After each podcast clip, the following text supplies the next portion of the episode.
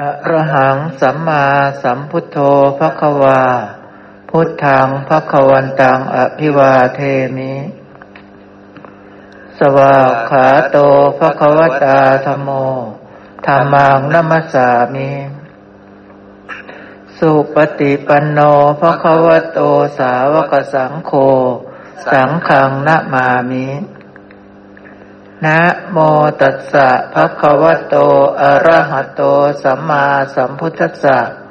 นะโมตัสสะภะคะวะโต อะระหะโต สัมมาสัมพุทธัสสะ นะโมตัสสะภะคะวะโต อะระหะโต สัมมาสัมพุทธัสสะ เชิญคุณหมอครับ ครับกราบสวัสดีทุกท่านนะครับ รอบบ่ายนี้เรามาดู กันต่อนะครับ ต่อจากเมื่อเช้านะครับ ดูพระสูตรพระสูตรต่อเนื่องจากเมื่อเช้าแบบเร็วๆนะครับนะเพราะว่าจริง ๆ แล้วตัวบทพยัญชนะจะเหมือนเดิม เพียงแต่เปลี่ยนชื่อของสัมมามัคมิจฉามัคเป็นอีกแบบหนึ่งใช้คำแตกต่างกันไป เปลี่ยนชื่อของกุศลกรรมมาบทสิบอกุศลกรรมมาบทสิบแตกต่างกันไปเฉยๆนะครับ อย่างเช่นในพระไตรปิฎกที่เรากำลังดูถึงตอนนี้นะครับ เล่มที่ยี่สิบสี่หน้าสองร้อยเจ็ดสิบแปดหรือเปล่าครับสองร้อยเจ็ดสิบแปดนะธรรมที่มีผลมาก พระองค์ก็แสดงด้วย สัมมามัคใช่ไหมครับ อริยมัคมีองค์แปดอันประกอบด้วยองค์สิบนี่คือธรรมที่มีผลมากนะพระสูตรต่อไปก็ ธรรมที่กำจัดราคะโทสะโมหะได้ ก็คือสัมมาทิฏฐิจนไปถึงสัมมาวิมุตตินะครับ ต่อไปก็คือธรรมที่เป็นไปเพื่อความเบื่อหน่าย อย่างที่สุดเป็นไปเพื่อคลายกำหนัดเพื่อดับเพื่อสงบระงับ เพื่อรู้ยิ่งเพื่อตัดสรู้เพื่อนิพพาน ก็คืออริยมรรคมีองค์แปดอันประกอบด้วยองค์สิบซึ่งก็จะต้องมีอยู่เฉพาะใน ธรรมวินัยของพระศาสดาธรรมวินัยของพระพุทธเจ้าเท่านั้นเองนะครับ นี่คือพระองค์บัญญัติไว้แบบนี้นะครับธรรมที่ทำให้เกิดธรรมเกิดธรรมนี่ก็คือมันมีธรรมกับอธรรมใช่ไหมครับ ส่วนเนี้ยก็คือทำให้เกิดธรรมที่ถูกต้องธรรมที่เป็นกุศลนั่นเองนะครับ ก็คือสัมมามาร์กนะครับธรรมที่ให้มีผลมากมีอานิสงส์มากอย่างนี้เป็นต้นนะครับ ก็พูดถึงสัมมามาร์อันประกอบด้วยองค์สิบ ระสูตรต่อไปทำที่มีการกำจัดราคะโทสะโมหะเป็นที่สุด ตัวนี้เราก็เข้าใจเนาะวันนี้ผมจะไปเร็วๆนะครับ พระสูตรที่เก้านะครับทำที่เป็นไปเพื่อความเบื่อหน่ายอย่างที่สุด เพื่อคลายกำหนัดเพื่อดับเพื่อสงบระงับ เพื่อรู้ยิ่งเพื่อตัดสรู้เพื่อนิพพาน เหมือนจะคล้าย ๆ เดิมๆเนาะครับเนาะเหมือนจะคล้าย ๆ เดิมๆแล้วพระสูตรอีกพระสูตรหนึ่งก็คือ มิจฉตธรรมธรรมที่ผิด กับสัมมัตธรรมนะครับ พระองค์แสดงธรรมที่ผิดธรรมที่ผิดก็แสดงด้วย มิจฉาทิฏฐิไล่ไปจนถึง มิจฉาวิมุตตินี่คือธรรมที่ผิด ซึ่งเราก็ถนัดทางนี้ใช่ไหมครับ เราถนัดทางนี้นะ ส่วนสัมมัตธรรมธรรมที่ถูกเนี่ย ถ้าเกิดว่าเราไม่ได้ยินได้ฟัง ไม่ได้คบสัตบุรุษ ไม่ได้ฉลาดในธรรมของสัตบุรุษ ข้อที่หนึ่งไม่มี เมื่อข้อที่หนึ่งไม่มีข้ออื่น ๆ ก็ ไม่มีเหมือนกันนะครับนะ นี่คือธรรมที่ถูกนะ ก็มีเหตุมีปัจจัยเหมือนกันที่จะไปถึงธรรมที่ถูกต้องใช่ไหมครับ ทีนี้ต่อมานะครับ พระองค์ก็แสดงแจกแจงเป็นสองฝ่าย คือธรรมที่ดีกับธรรมที่ไม่ดีธรรมที่ดีก็คือสัมมามาร์กทั้งหมดใช่ไหมครับ ไปจนถึงสัมมาวิมุตติ ส่วนธรรมที่ไม่ดีก็มิจฉาทั้งหมด ไปจนถึงสัมมิจฉาวิมุตตินะครับนะ ตัวนี้ เนี่ยเห็นไหมพระองค์จะแล้วแต่พระองค์จะบัญญัตินะครับนะ แล้วก็บัญญัติเรื่องอริยธรรมกับอนัริยธรรมธรรมอันประเสริฐ อริยธรรมนี่ธรรมอันประเสริฐ กับอนาริยธรรมคือธรรมที่ไม่ประเสริฐนะเราแปลจากข้างหลังไปนะครับ ก็บัญญัติด้วยสัมมามัคกับมิจฉามัคต่อไปบัญญัติเรื่องกุศลธรรมกับอกุศลธรรมใช่ไหมครับ ก็แสดงด้วยสัมมามัคกับมิจฉามัคนะนี่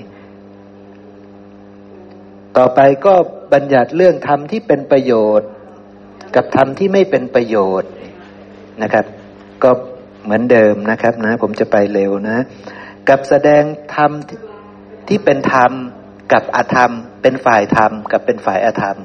นะครับนะ ก็แสดงด้วยสัมมามัคแล้วก็มิจฉามัคนะครับ ต่อไปพระองค์บัญญัติด้วยคำว่าธรรมที่มีอาสวะกับธรรมที่ไม่มีอาสวะนะครับนะต่อไปก็แสดงด้วยธรรมที่มีโทษธรรมที่ไม่มีโทษนะครับเนาะต่อไปก็แสดงธรรมที่เป็นเหตุให้เดือดร้อน กับธรรมที่เป็นเหตุไม่ให้เดือดร้อนธรรมที่ไม่เป็นเหตุให้เดือดร้อนนะครับนะธรรมที่เป็นเหตุให้เดือดร้อน ก็คือถ้าเรายัง ไม่รู้เนี่ยนะครับยังมีความไม่รู้แจ้งโลก มันก็จะทำให้เป็นเหตุให้จิตเราวิปลาสทิฏฐิเราวิปลาสเราก็ต้องหมุนเวียนอยู่ในสังสารวัฏเนาะก็ทำให้เป็นเหตุให้เดือดร้อน แต่ถ้าเรารู้แจ้งโลกแล้ว มันก็จะเป็นเหตุให้ไม่ต้องเดือดร้อนอีกต่อไปได้นะครับ ข้อต่อไปก็คือทำที่เป็นเหตุให้ถึงจุติและปฏิสนธิและทำที่เป็นเหตุให้ถึงนิพพาน ต้องมีจุติ จุติคือ จุติคือตายคือแตกสลายคือตายอีก แล้วก็ปฏิสนธิคือไปรวมกันอีก ใช่ไหมครับ วิญญาณไปรวมไปปฏิสนธิปฏิสนธิวิญญาณนะไปทำงาน ไปทำให้เกิดสัตว์อีกใช่ไหมครับ เนี่ยก็คือมันจะเป็นเหตุอย่างนั้น กับทำอันหนึ่งเป็นเหตุให้ถึงนิพพานเนาะเนี่ยพระองค์ก็บัญญัติไว้ ซึ่งสิ่งที่จะไปปฏิสนธินั้นก็คือตัววิญญาณธาตุนะวิญญาณธาตุเขาจะไปปฏิสนธิถ้ามาถ้าจะมาเกิดเป็นสัตว์ในการมาพบก็มาปฏิสนธิมารวมกันกับมหาปุตรูปใช่ไหมครับ แต่ถ้าจะไปเกิดในเป็นพรหมก็ไปจุดไปอุบัติขึ้นเลยนะครับ ไปรวมเป็นสัตว์นั้นขึ้นเลย แล้วก็ถ้าต้องมีรูปก็เนรมิตเอาด้วยใจสำเร็จด้วยใจ ถ้าไม่มีรูปก็ถือว่าได้ปฏิสนธิสมบูรณ์แล้ว รวมเป็นอรูปประพรมเรียบร้อยแล้วนะครับ ต่อไปก็คือทำที่มีทุกข์เป็นกำไรทำที่มีสุขเป็นกำไรนะครับเนาะเนี่ยแล้วแต่พระองค์จะบัญญัติเนาะพระองค์บัญญัติได้เยอะมากเลยนะครับ ซึ่งเราไม่ต้องจำทั้งหมดก็ได้ใช่ไหมครับนะต่อไปธรรมที่มีทุกข์เป็นวิบากธรรมที่มีสุขเป็นวิบากใช่ไหมครับนะ ต่อไปครับธรรมที่เป็นอริยมรรคกับธรรมที่ไม่ใช่อริยมรรคนะครับเนาะก็แสดงด้วยสัมมามรรคกับมิจฉามรรคธรรมที่เป็นฝ่ายดำธรรมที่เป็นฝ่ายขาวนะครับนะ ตัวนี้ให้เราดูเฉยๆนะครับ นี่คือความสามารถของพระองค์พระองค์บัญญัติไว้เยอะ แสดงสัตธรรมกับอสัตธรรม สัตธรรมก็คือสัมมามัค ไปถึงสัมมาวิมุตตินะครับอสัตธรรมก็คือเริ่มตั้งแต่มิจฉาทิฏฐิไปถึงมิจฉาวิมุตตินะครับ ธรรมของสัตตบุรุษกับธรรมของอสัตตบุรุษ เพราะฉะนั้นเราจะไปเรียกใครว่าเป็นสัตตบุรุษได้ เขาจะต้องเดินมรรคเป็นนะ ถึงจะเป็นสัตตบุรุษได้ ก็แปลว่าเขารู้อริยสัจสี่นะเขาถึงจะเป็นสัตบุรุษได้ในความหมายของพระศาสดานะธรรมที่ควรให้เกิดขึ้น กับธรรมที่ไม่ควรให้เกิดขึ้นนะครับ ต่อไปก็ธรรมที่ควรเสพธรรมที่ไม่ควรเสพนะต่อไปก็ธรรมที่ควรเจริญกับธรรมที่ไม่ควรเจริญนะต่อไปก็ทำที่ควรทำให้มากทำที่ไม่ควรทำให้มาก ใช่ไหมครับนะนี่ยาวเนาะทำที่ควรระลึก และก็ทำที่ไม่ควรระลึกนะครับนะ เราก็ต้องระลึกถึงทางเจริญใช่ไหมครับนะเพราะปกติเรามันวิปลาสอยู่แล้ว ใช่ครับทำที่ควรทำให้แจ้งกับทำที่ไม่ควรทำให้แจ้ง อย่าไปเดินทางนั้น ให้เดินทางนี้นะครับนั่นเอง ต่อไปนะครับนะ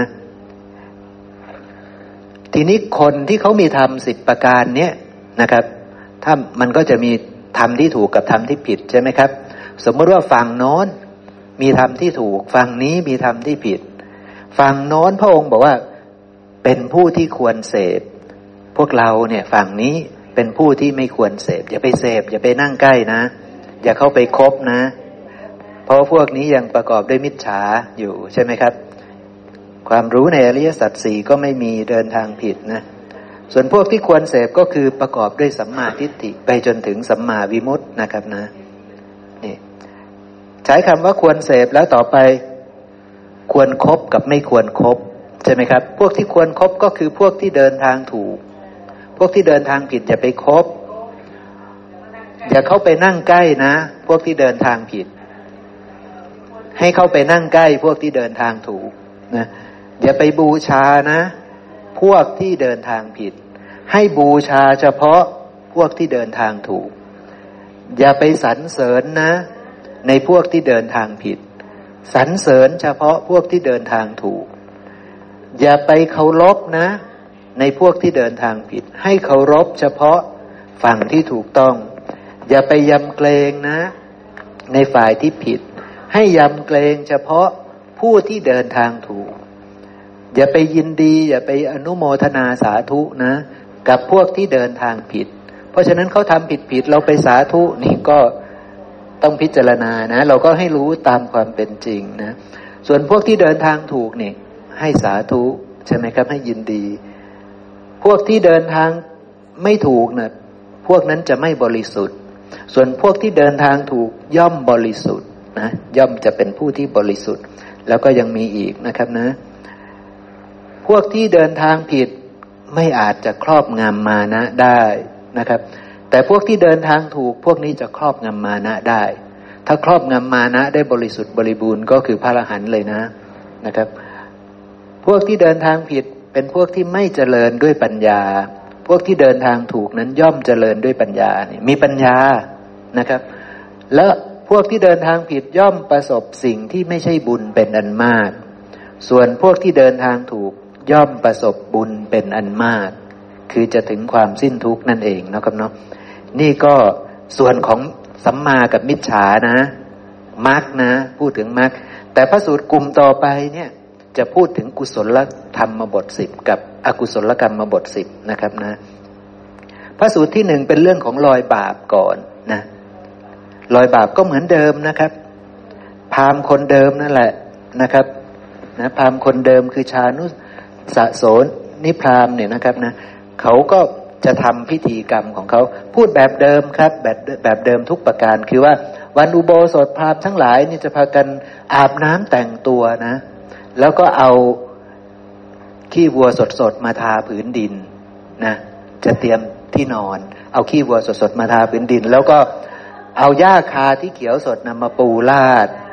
แล้วก็นอนระหว่างกองทรายกับกองไฟ ดึกๆก็ กาบกองไฟใช่ไหมดึกๆขึ้นมาก็ลุกกาบกองไฟนะนอบน้อมต่อกองไฟสามครั้ง แล้วก็บำเลอบูชาไฟนั้นด้วย เนยใสน้ำมันเนยข้นจำนวนมาก พอผ่านลาตีไปก็มีการเลี้ยงอาหารกับพวกพราหมณ์ที่มาร่วมพิธี หรือว่าพราหมณ์มาจากทิศต่างๆ ใช่ไหมครับ ก็เลี้ยงนะก็คือทำบุญ ก็ได้บุญบ้างได้ ได้บุญส่วนใหญ่ก็จะพอได้บุญนะ แต่มันเนื่องจากมิจฉาทิฏฐิเป็นปัจจัยมันก็อันตรายนะแล้วก็พระเจ้าบอกว่านี้ไม่ใช่วิธีลอยบาปของอริยวินัย แล้วเขาก็เลยถาม ถามพระองค์ไม่ได้แสดงด้วยสัมมามรรคมิจฉามรรคแล้ว พระองค์แสดงด้วยกุศลกรรมมาบทสิบกับอกุศลกรรมมาบทสิบพระองค์บอกว่าอริยสาวกในธรรมวินัยนี้พิจารณาเห็นดังนี้ว่า การฆ่าสัตว์ มีผลชั่วทั้งในภพนี้และภพหน้า คันพิจารณาเห็นแล้วจึงละการฆ่าสัตว์นั้นเสีย ใช่ไหมครับ รู้ว่ามันเป็นทางผิดแบบสุดโตง่งใช่ไหมเพราะฉะนั้นจะฆ่าสัตว์ใช่ไหมเนี่ยก็เว้นซะใช่ไหมครับ จะลักทรัพย์จะประพฤติผิดในกามจะพูดเท็จพูดส่อเสียด พูดคำหยาบพูดเพ้อเจ้อเอ่อแล้วก็เพ่งเล็งอยากได้ของเขา มีความคิดร้ายปองร้ายพยาบาทนะครับ หรือว่ามีมิจฉาทิฏฐินี่ต้องรู้ชัดทางทางที่มันวิปลาสแบบเต็มที่นะครับ รู้ชัดแล้วก็เว้นเสียหลีกเลี่ยงเสียลอยอบาปอากุศลเหล่านั้นไปเสียใช่ไหมครับนะแต่ในธรรมวินัยของพระเจ้ารู้ลึกลงไปอีก คือมีสัมมาทิฏฐิอันเป็นอริยะ เป็นชั้นโลกุตละ รู้ว่าอะไรคือทางที่ผิดอะไรเป็นทางที่ถูกอย่างชัดเจนใช่ไหมครับ ก็รู้อยู่ว่าการไม่ฆ่าสัตว์ไม่ลักทรัพย์ไม่ประพฤติผิดในการไม่พูดเท็จ ไม่พูดคำหยาบ ไม่พูดส่อเสียด ไม่พูดเพ้อเจ้อการไม่เพ่งเล็งอยากได้ของเขาการไม่คิดร้ายปองร้ายพยาบาทเขา การมีสัมมาทิฏฐินี่เป็นทางที่ถูกต้อง แต่ก็ต้องรู้ว่าสิ่งเหล่านี้ทั้งหมดเป็นเพียงธรรมชาติที่อาศัยกันและกันเกิดขึ้น ใช่ไหมครับ ก็ต้องมีความรู้เห็นแจ้ง ทั้งหมดนี้กายวาจาใจที่แสดงออกไปเนี่ยก็เป็นเพียงธรรมชาติที่อาศัยกันเกิดขึ้น ไม่มีสัตว์บุคคลตัวตนเราเขาเป็นเจ้าของกายนี้ วาจานี้ใจนี้ใช่ไหมครับ รู้ชัดว่ากายวาจาใจที่เกิดขึ้นเป็นเพียงธรรมชาติที่เกิดจากปัจจัยปรุงแต่ง ไม่ใช่เราดี ไม่ใช่เราเลิศกว่าใครเขาใช่ไหมครับ ไม่ใช่เราเป็นคนที่ไม่ฆ่าสัตว์ ไม่ใช่เราเป็นคนไม่ลักทรัพย์ไม่ใช่ แต่มันเป็นเพียงธรรมชาติที่อาศัยกันและกันเกิดขึ้น เมื่อรู้ชัดด้วยอาการอย่างนี้ ตอนนั้นแหละ เข้าถึงทางที่ถูกแล้วใช่ไหมครับ เข้าถึงทางที่ถูกต้องแล้วนะเนี่ยก็เลยมันก็เลยต้องมีคำว่าพิจารณานะครับ ต้องมีคำว่าพิจารณาด้วย เพราะว่าถ้าไม่พิจารณา มันก็จะอาจจะคือ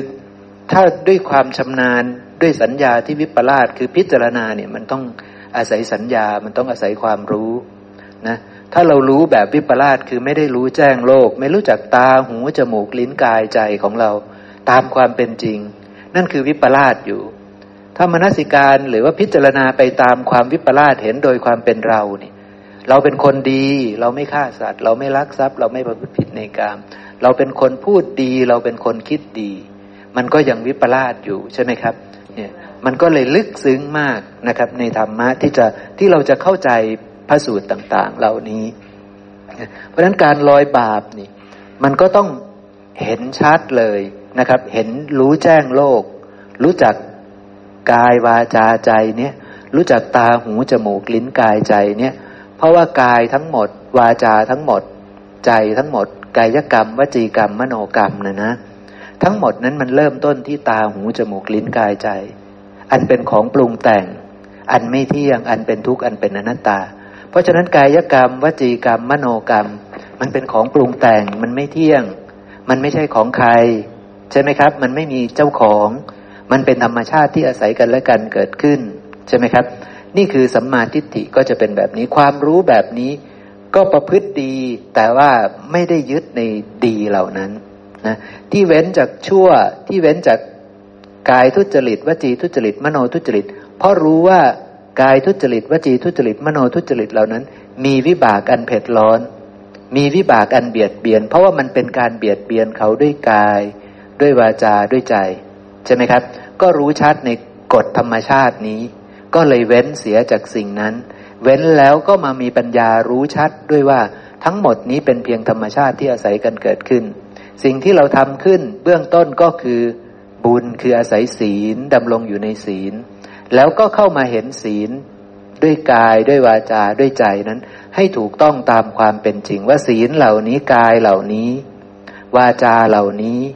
เป็นเพียงของปรุงแต่งอาศัยปัจจัยเกิดขึ้น อาศัยอะไรอาศัยทิฏฐิ เกิดขึ้นที่ใจก่อน กายจึงมี วาจาจึงมี ใช่ไหมครับ เกิดขึ้นที่ใจก่อนทิฏฐิเกิดขึ้นก่อน แล้วกายก็เป็นไปตามทิฏฐิ วาจา ก็เป็นไปตามทิฏฐิ แต่ทิฏฐินั้นก็เป็นของปรุงแต่งปรุงขึ้นจากจิต จิตดวงไหนล่ะ ถ้าจิตวิปลาสทิฏฐินั้นก็วิปลาส กายก็ยังวิปลาสจิตวาจา ก็ยังวิปลาสต่อให้ไม่ฆ่าสัตว์ ไม่ลักทรัพย์ ไม่ประพฤติผิดในกาม ไม่พูดเท็จ ไม่พูดคำหยาบ ไม่พูดส่อเสียด ไม่พูดเพ้อเจ้อไม่เพ่งเลงอยากได้ของเขา ไม่มีความคิดร้ายกับใคร ไม่ปองร้ายพยาบาทใคร แต่ไม่มีสัมมาทิฏฐิอันเป็นอริยะ สิ่งเหล่านั้นก็ยังวิปลาสทั้งหมด เพราะว่ามันเกิดจากจิตที่ยังวิปลาสอยู่ เพราะมันเกิดมาจากทิฏฐิที่วิปลาสเพราะมันเกิดจากความรู้ที่ยังไม่ได้รู้แจ้งโลกใช่ไหมครับ มันก็เลยมีความลึกซึ้งซับซ้อนลงไปข้างใน ซึ่งไม่ใช่ฐานะที่เราฟัง โดยที่เรายังไม่เข้าใจอริยสัจสี่แล้วเราจะฟังพระสูตรนี้ได้อย่างแจ่มแจ้ง เราก็จะฟังไปเฉยๆนะครับนะ ทีนี้พระสูตรอื่น ๆ ก็จะเหมือนกันทั้งหมดครับเนี่ยพระองค์ก็จะบัญญัติเรื่องฝั่งนี้ฝั่งโน้นฝั่งนี้ก็คือ อกุศลกรรมมาบทสิบยังมี ฝั่งโน้นก็คือ อกุศลกรรมมาบทปรากฏเกิดขึ้น เมื่อนั้นแหละจะไปถึงฝั่งโน้นได้ แต่ก็ต้องให้เข้าใจชัดว่าจะต้องประกอบด้วยอริยสัมมาทิฏฐิเท่านั้นจึงจะไปถึงฝั่งโน้นได้ ถ้ามีเพียงแค่สัมมาทิฏฐิเบื้องต้น ไปถึงฝั่งโน้นไม่ได้ใช่ไหมครับ ต้องให้ชัดเจนตัวนี้ เพราะว่าสัมมาทิฏฐิตัวนี้คือ ความรู้ในอริยสัจ ความรู้ในธรรมชาติที่อาศัยกันเกิดขึ้น ความรู้ในธรรมชาติที่ไม่มีสัตว์บุคคลตัวตนเราเขา รู้เพียงว่ามันเป็นเพียงธรรมชาติที่อาศัยกันและกันเกิดขึ้น จึงจะไปถึงฝั่งโน้นได้นะครับพระสูตรต่อมาก็พูดถึงฝั่งนี้ฝั่งโน้นนะครับนะผมจะไปเร็วๆเนาะแล้วเราจะได้สนทนาในเรื่องที่เรายังไม่แจ้งกันต่อไป หรือทบทวนกันต่อไปนะครับ ก็พูดถึงสิ่งที่ไม่เป็นธรรมไม่เป็นประโยชน์กับสิ่งที่เป็นธรรมเป็นประโยชน์ ก็บัญญัติด้วยกุศล และอกุศลกรรมบทสิบนะครับนะ ทั้งหมดนี้เป็นบัญญัติด้วยกุศล และอกุศลกรรมบทสิบต่อไปพูดถึงสิ่งที่เป็นธรรมสิ่งที่ไม่ใช่ธรรมสิ่งที่เป็นประโยชน์และสิ่งที่ไม่เป็นประโยชน์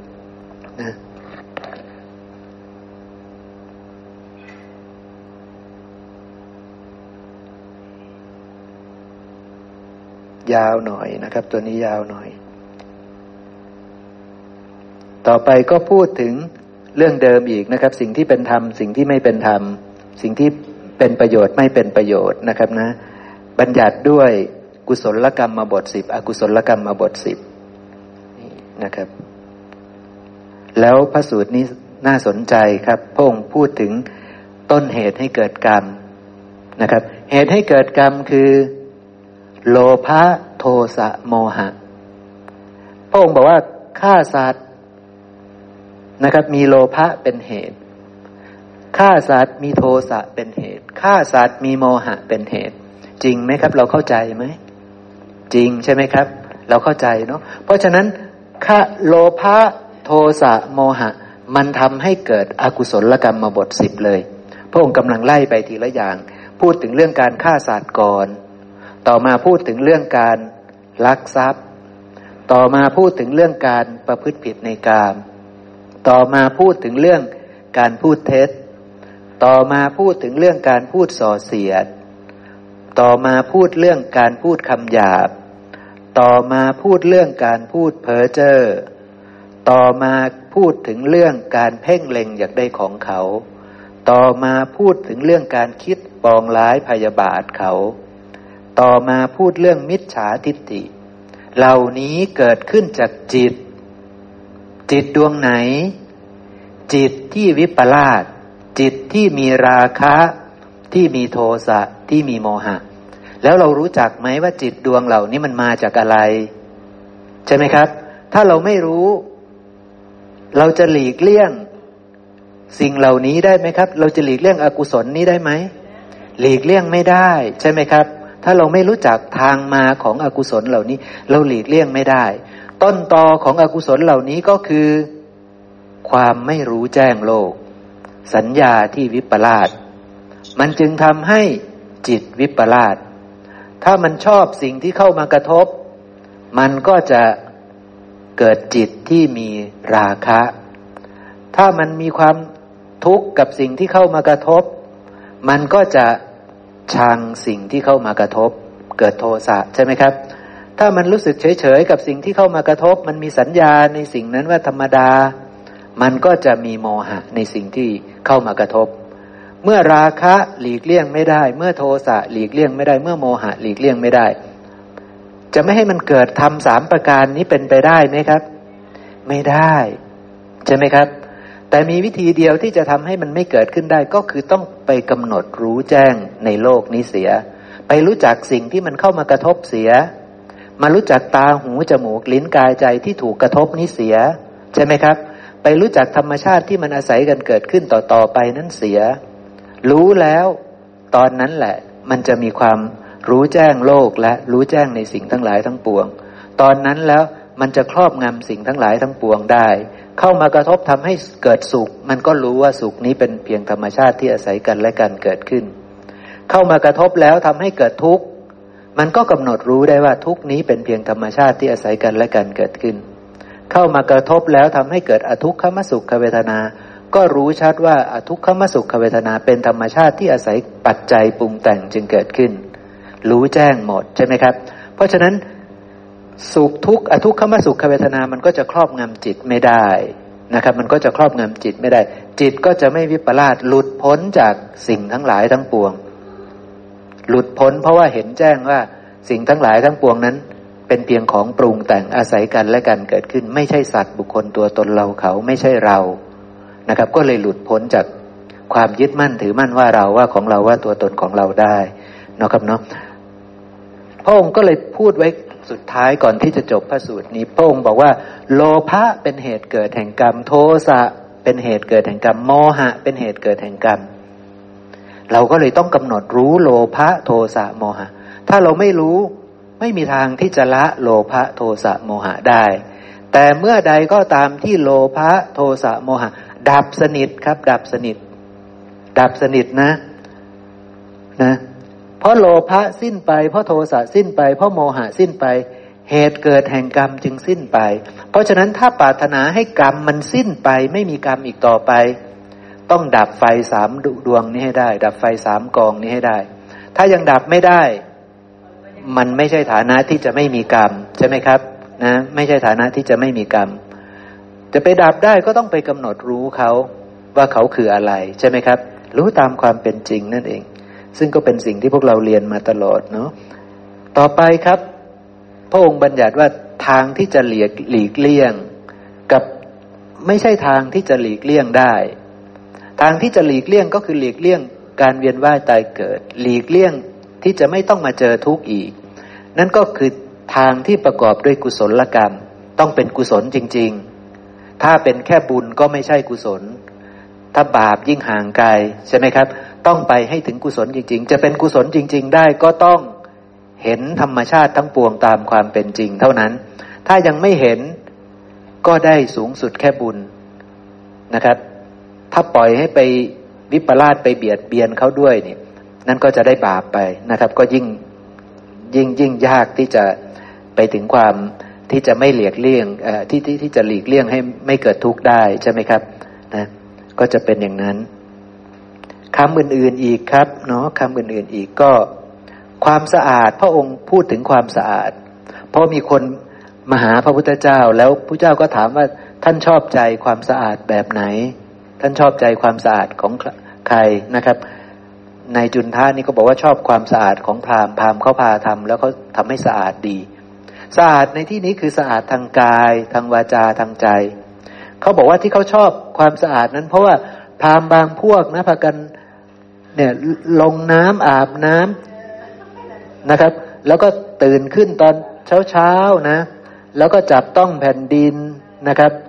ถ้าไม่จับต้องแผ่นดินก็ต้องจับต้องโคไมสด ถ้าไม่จับต้องขี้วัวสดสดนี่ก็ต้องจับต้องหญ้าเขียว ถ้าไม่จับต้องหญ้าเขียวก็ต้องบำเรอไฟนี่คือวิธีการทำให้สะอาดของเขา อาบน้ำบ้าง จับต้องแผ่นดินบ้าง จับต้องขี้วัวสดบ้างบำเรอไฟบ้างอะไรอีกละ่ะ ถ้าไม่บำเรอไฟก็ต้องกราบพระอาทิตย์ ถ้าไม่กราบพระอาทิตย์ก็ลงไปอาบน้ำวันละสามหนนี่ นี่คือวิธีทำให้สะอาดของเขา ใช่ไหมครับ ไม่ใช่พระเจ้าก็บอกว่า นี่ไม่ใช่วิธีทำให้สะอาด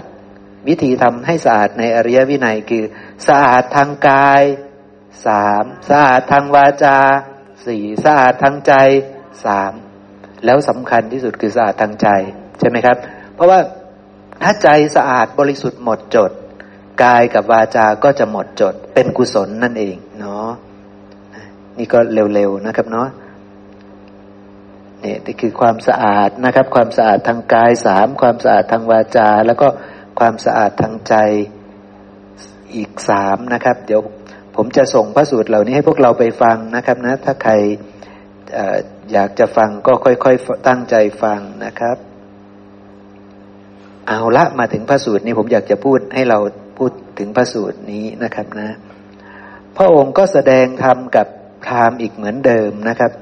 พราหมณ์ชานุสะโสนี่คนเดิมนั่นแหละ คนที่ถาจะทำพิธีบูชานั่นแหละนะครับ แต่คราวนี้มาพูด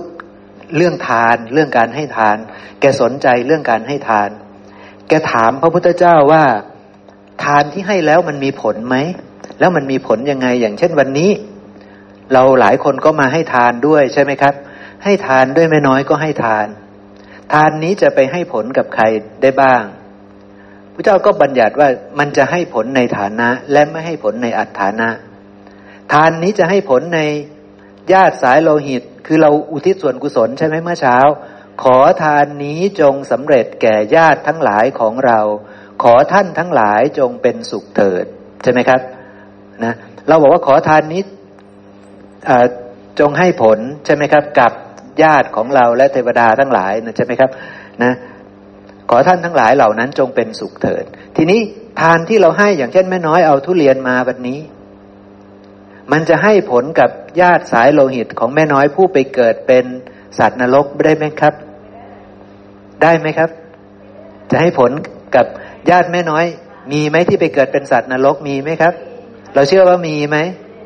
มีแน่ใช่ไหมครับ แล้วทานที่แม่น้อยทำทานวันนี้ เอาทุเรียนมาทานวันนี้ จะให้ผลกับเขาไหมครับ ได้หรือไม่ได้ ไม่ได้นะ ไม่ได้นะ ต่อไป เพราะเขามีอาหารของเขาใช่ไหมครับ เขามีอาหารของเขาอยู่แล้ว อาหารของสัตว์นรกคืออะไร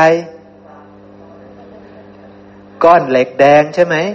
หลอมยัดใส่ปากใช่ไหมเทใส่ปากใช่ไหมแล้วก็ลวกอะไร ลวกปาก ลวกลิ้น ลวกไส้ใหญ่ไส้น้อย ออกมาทางทวารหนักใช่ไหม นั่นคืออาหารของเขาใช่ไหม นั่นคืออาหารของเขาเพราะนั้น อาหารของเขาใช่ทุเรียนไหม ไม่ใช่ ใช่ไหมครับ อาหารของเขาเป็นแบบนั้น เพราะนั้นเขาจะได้ผลแห่งทานของแม่น้อยไหม ไม่ได้ ต่อไปสัตว์จำพวกที่สองคือสัตว์เดรัจฉาน เขาจะได้อาหาร เขาจะได้ผลแห่งทานที่แม่น้อยทำไหมครับ ก็ไม่ได้อีก เพราะว่าเขาก็มีอาหารของเขาเขาไปเกิดเป็นวัวตอนนี้เขาไปเกิดเป็น เขาก็ไปกินหญ้าเขาไปเกิดเป็นแพะ ไม่รู้ไปเกิดอยู่ตรงไหนด้วยแม่น้อยรู้ไหม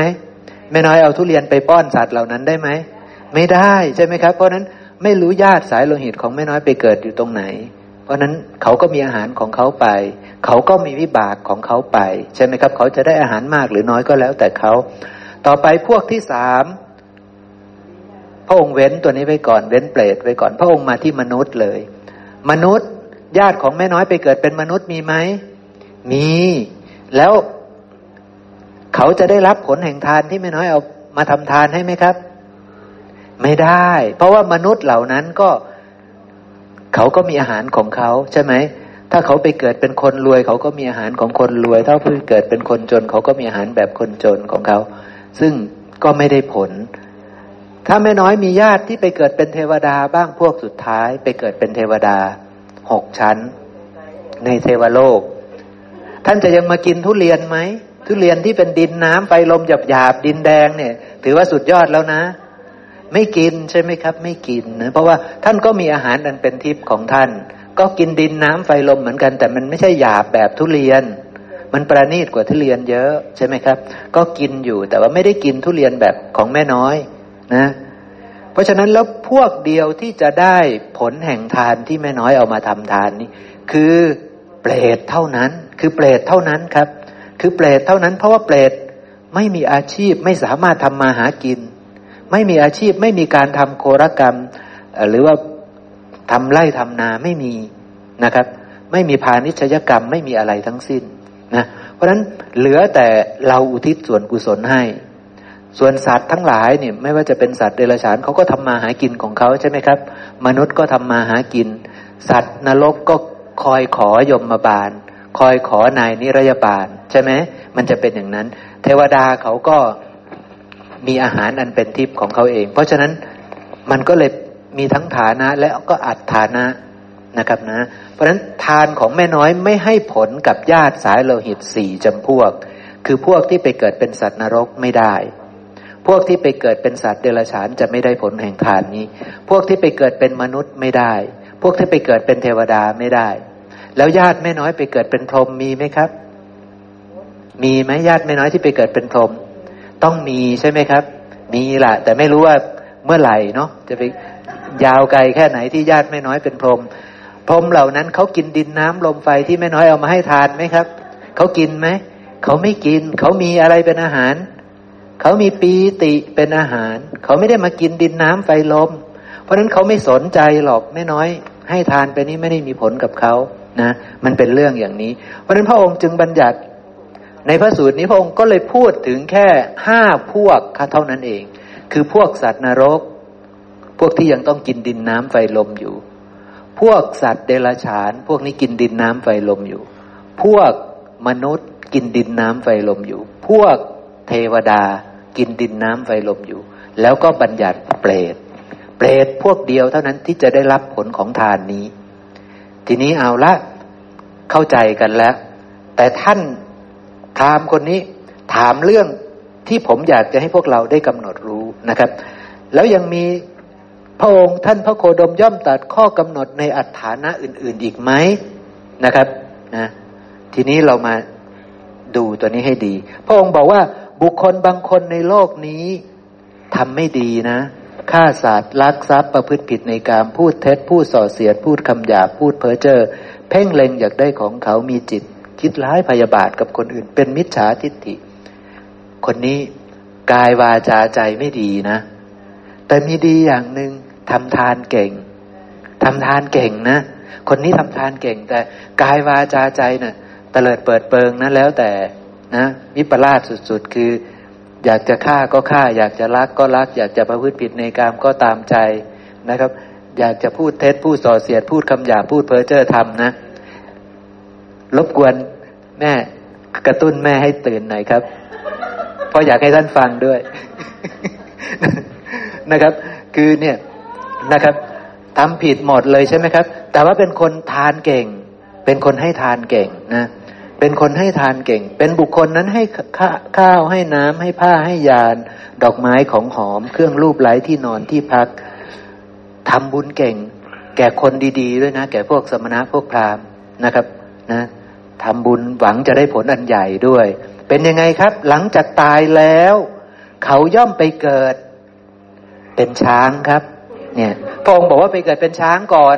นะไปเกิดเป็นช้าง แล้วจะได้อาหารน้ำดอกไม้เครื่องประดับในกำเนิดแห่งช้างนั้น เพราะอะไรครับ มันแยกเป็นสองส่วนครับ กรรมที่เขาทำด้วยกายด้วยวาจาด้วยใจ อันเป็นมิจฉาเป็นอกุศลกรรมมาบทสิบนะทำให้เขาไปเกิดเป็นช้าง การฆ่าสัตว์การลักทรัพย์การประพฤติผิดในการการพูดเท็จพูดส่อเสียดพูดคำหยาบพูดเพ้อเจ้อเพ่งเล็งอยากได้ของเขามีความคิดร้ายพยาบาท แล้วก็มีมิจฉาทิฏฐิ พาให้เขาไปเกิดเป็นช้าง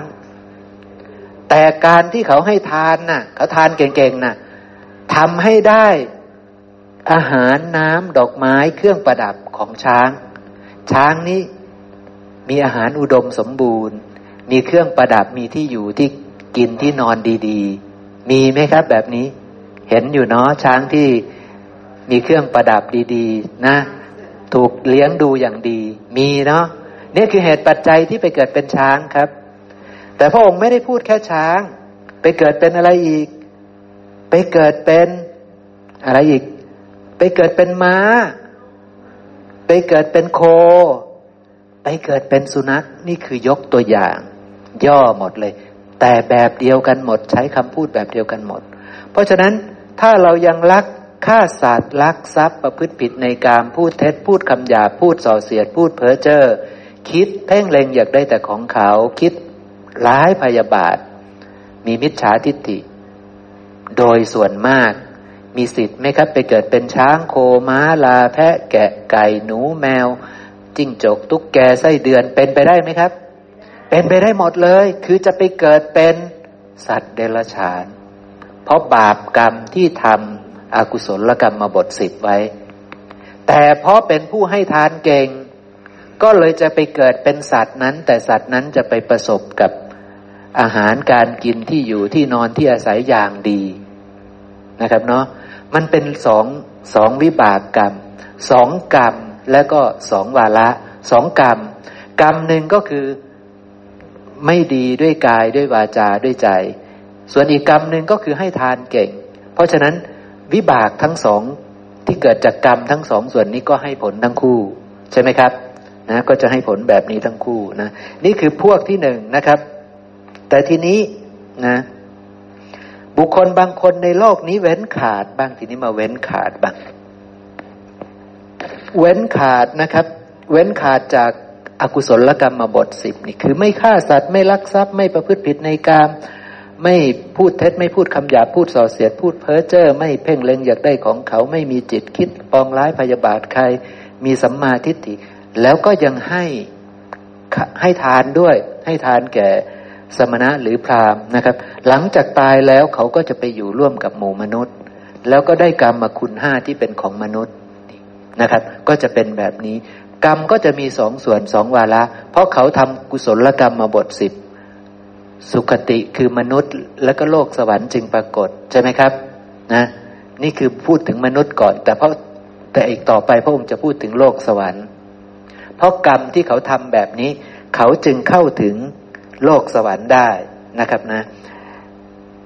แล้วก็เพราะการให้ทานของเขาจึงทำให้เขาได้พรั่งพร้อมด้วยการมาคุณห้าอย่างดีของมนุษย์หรือเทวดาเหล่านั้นนะครับนะ โอเคเนาะนี่นะครับเนี่ยพอพูดมนุษย์เสร็จปุ๊บนะครับ ก็มาพูดถึงว่าทำดีหมด แล้วก็ให้ทานเก่งหมดนะครับ ก็เลยเข้า คันตายแล้วหลังจากตายแล้วย่อมเข้าถึงเป็นผู้อยู่ร่วมกับเทวดา เนี่ยพอทำดีด้วยกายด้วยวาจาด้วยใจ วิบากที่จะได้ก็คือจะเข้าถึงสุคติ เป็นมนุษย์บ้างก็ได้ เป็นเทวดาก็ได้ แต่ผลของการให้ทานเก่งๆนั้นก็จะได้กรรมคุณห้าอย่างดีของมนุษย์หรือเทวดานั้น ใช่ไหมครับ นี่ก็คือนี่ การจะจำแนกแจกแจงวิบากของกรรมของพระองค์นะครับเนาะเอาละเนี่ยนะครับก็จบแล้วนะครับพระองค์แสดงธรรมกับพราหมณ์คนนี้เท่านี้นะครับเนาะเพราะฉะนั้นเราก็จะเห็นภาพคร่าวๆของอการเวียนว่ายตายเกิดนะครับ ว่าถ้าเราเป็นผู้ที่ประกอบด้วยมิจฉามิจฉาทางทางเดินที่ผิด คือประกอบด้วยอกุศลกรรมมาบทสิบ จะเจริญไม่ได้ใช่ไหมครับ จะเจริญไม่ได้คือตายแล้วเราจะไปเกิดในทุกขติวินิบาตไปเกิดในนรกก็ยังได้ไหมครับ ในพระสูตรนี้ไม่ได้พูดถึงสัตว์นรก แต่ไปเกิดเป็นสัตว์นรกได้ไหมได้ใช่ไหมครับ ถ้าเราประกอบด้วยการฆ่าสัตว์ลักทรัพย์ประพฤติผิดในการพูดเท็จพูดส่อเสียดพูดคำหยาพูดเพ้อเจ้อเพ่งเล็งอยากได้ของเขาปองร้ายพยาบาทเขามีมิจฉาทิฏฐิไปเป็นสัตว์นรกก็ได้ ไปเป็น สัตว์เดรัจฉานก็ได้ไปเป็นเปรตก็ได้ใช่ไหมครับ ทางไปมันเป็นอย่างนั้น ทีนี้ให้ทานบ้างหรือเปล่า ถ้าให้ทานปุ๊บก็ได้ของดีๆหน่อย แต่พระองค์ไม่ได้พูดถึงสัตว์นรก เพราะว่าสัตว์นรกจะมีของดีๆไหมครับ ไม่มีใช่ไหมครับ มันไม่มีของดีๆนะมันไม่มีของดีๆ เพราะฉะนั้นวิบากกรรมในการให้ทานเนี่ย สมมติว่าเอาละผมนะ สมมติว่าผมนะ ผม ลุยมากเลยนะฆ่าเก่งมากรักเก่งมาก ประพฤติผิดในการเก่งมากพูดเร็วๆทั้งหลายเก่งมาก คิดเพ่งเล็งอยากได้ของเขาคิดร้ายแต่คนอื่น มีมิจฉาทิฏฐิเก่งมากเลยนะครับ แต่ผมให้ทานด้วยเป็นเป็นให้ทานด้วยนะแล้ววิบากกรรม ผมควรจะไปเกิดเป็นสัตว์นรกอย่างเงี้ย แล้วก็ได้ไปเกิดเป็นสัตว์นรกจริง ๆ ไอ้กรรมที่ผมให้ทานเนี่ย จะให้ผลในตอนที่ผมเป็นสัตว์นรกเลยไหมไม่เก็บไว้ก่อน เห็นไหมมันก็จะแยกกันนะ คือกรรมหนึ่งเนี่ย ให้ผลเลย อีกกรรมหนึ่งก็เก็บไว้ก่อน ใช่ไหมครับ อาจจะไปเกิดเป็นหมูเป็นหมากาไก่ก่อนค่อยให้ผล ใช่ไหมครับ กรรมนี้ค่อยไปตามให้ผลนะครับ เราก็ต้องเข้าใจให้มันละเอียดลึกซึ้งนะ ไม่ใช่จะไปฟันธงว่า เอาละมิจฉาเลยใช่ไหม ฆ่าสัตว์ลักทรัพย์ประพฤติผิดในการพูดเท็จพูดส่อเสียดพูดคำหยาพูดเพ้อเจ้อเพ่งเล็งอยากได้ของเขา คิดร้ายพยาบาทมีมิจฉาทิฏฐิเพราะฉะนั้นไปเกิดเป็นสัตว์อย่างเดียว ไปเกิดเป็นสัตว์นรกไม่ได้ อย่างเงี้ยไปเกิดเป็นช้างม้าอย่างที่พระองค์ว่าอย่างเดียว เราต้องฟันธงแบบนั้นเลยไหมก็ไม่ฟันธงแบบนั้น รู้แต่ว่าด้วยบาปอากุศลเหล่านี้จะพาไปทุกขติ ใช่ไหมครับ แยกเป็นอย่างนี้นะแล้วด้วย ทางที่ถูกคือเป็นกุศลกรรมมาบทจะไปสู่สุขติ ไปเป็นมนุษย์ก็ได้ ไปเป็นเทวดาก็ได้ ส่วนเรื่องของการให้ทานน่ะจะให้ผลก็ในฐานะที่เหมาะที่ควร อย่างเช่นถ้าไปเกิดเป็นสัตว์ เดรัจฉาน เป็นฐานะที่ทานนั้นจะให้ผล แต่ถ้าไปเกิดเป็นสัตว์นรก ทานนั้นให้ผลได้ไหมครับ ไม่ได้ เพราะว่าสัตว์นรกเขาไม่มีอาหารอย่างดี เขาไม่มีที่อยู่อย่างดี ใช่ไหมครับ นะ อย่างนี้เป็นต้นนะเนี่ยเราก็ต้องแยกแยะ แล้วต้องทำความเข้าใจให้ลึกซึ้งพระองค์จึงบัญญัติตัวนี้ขึ้นมาเนาะครับแกแกง่วงครับ ครับพี่แปะครับ เดี๋ยวญาติธรรมเข้าฌาน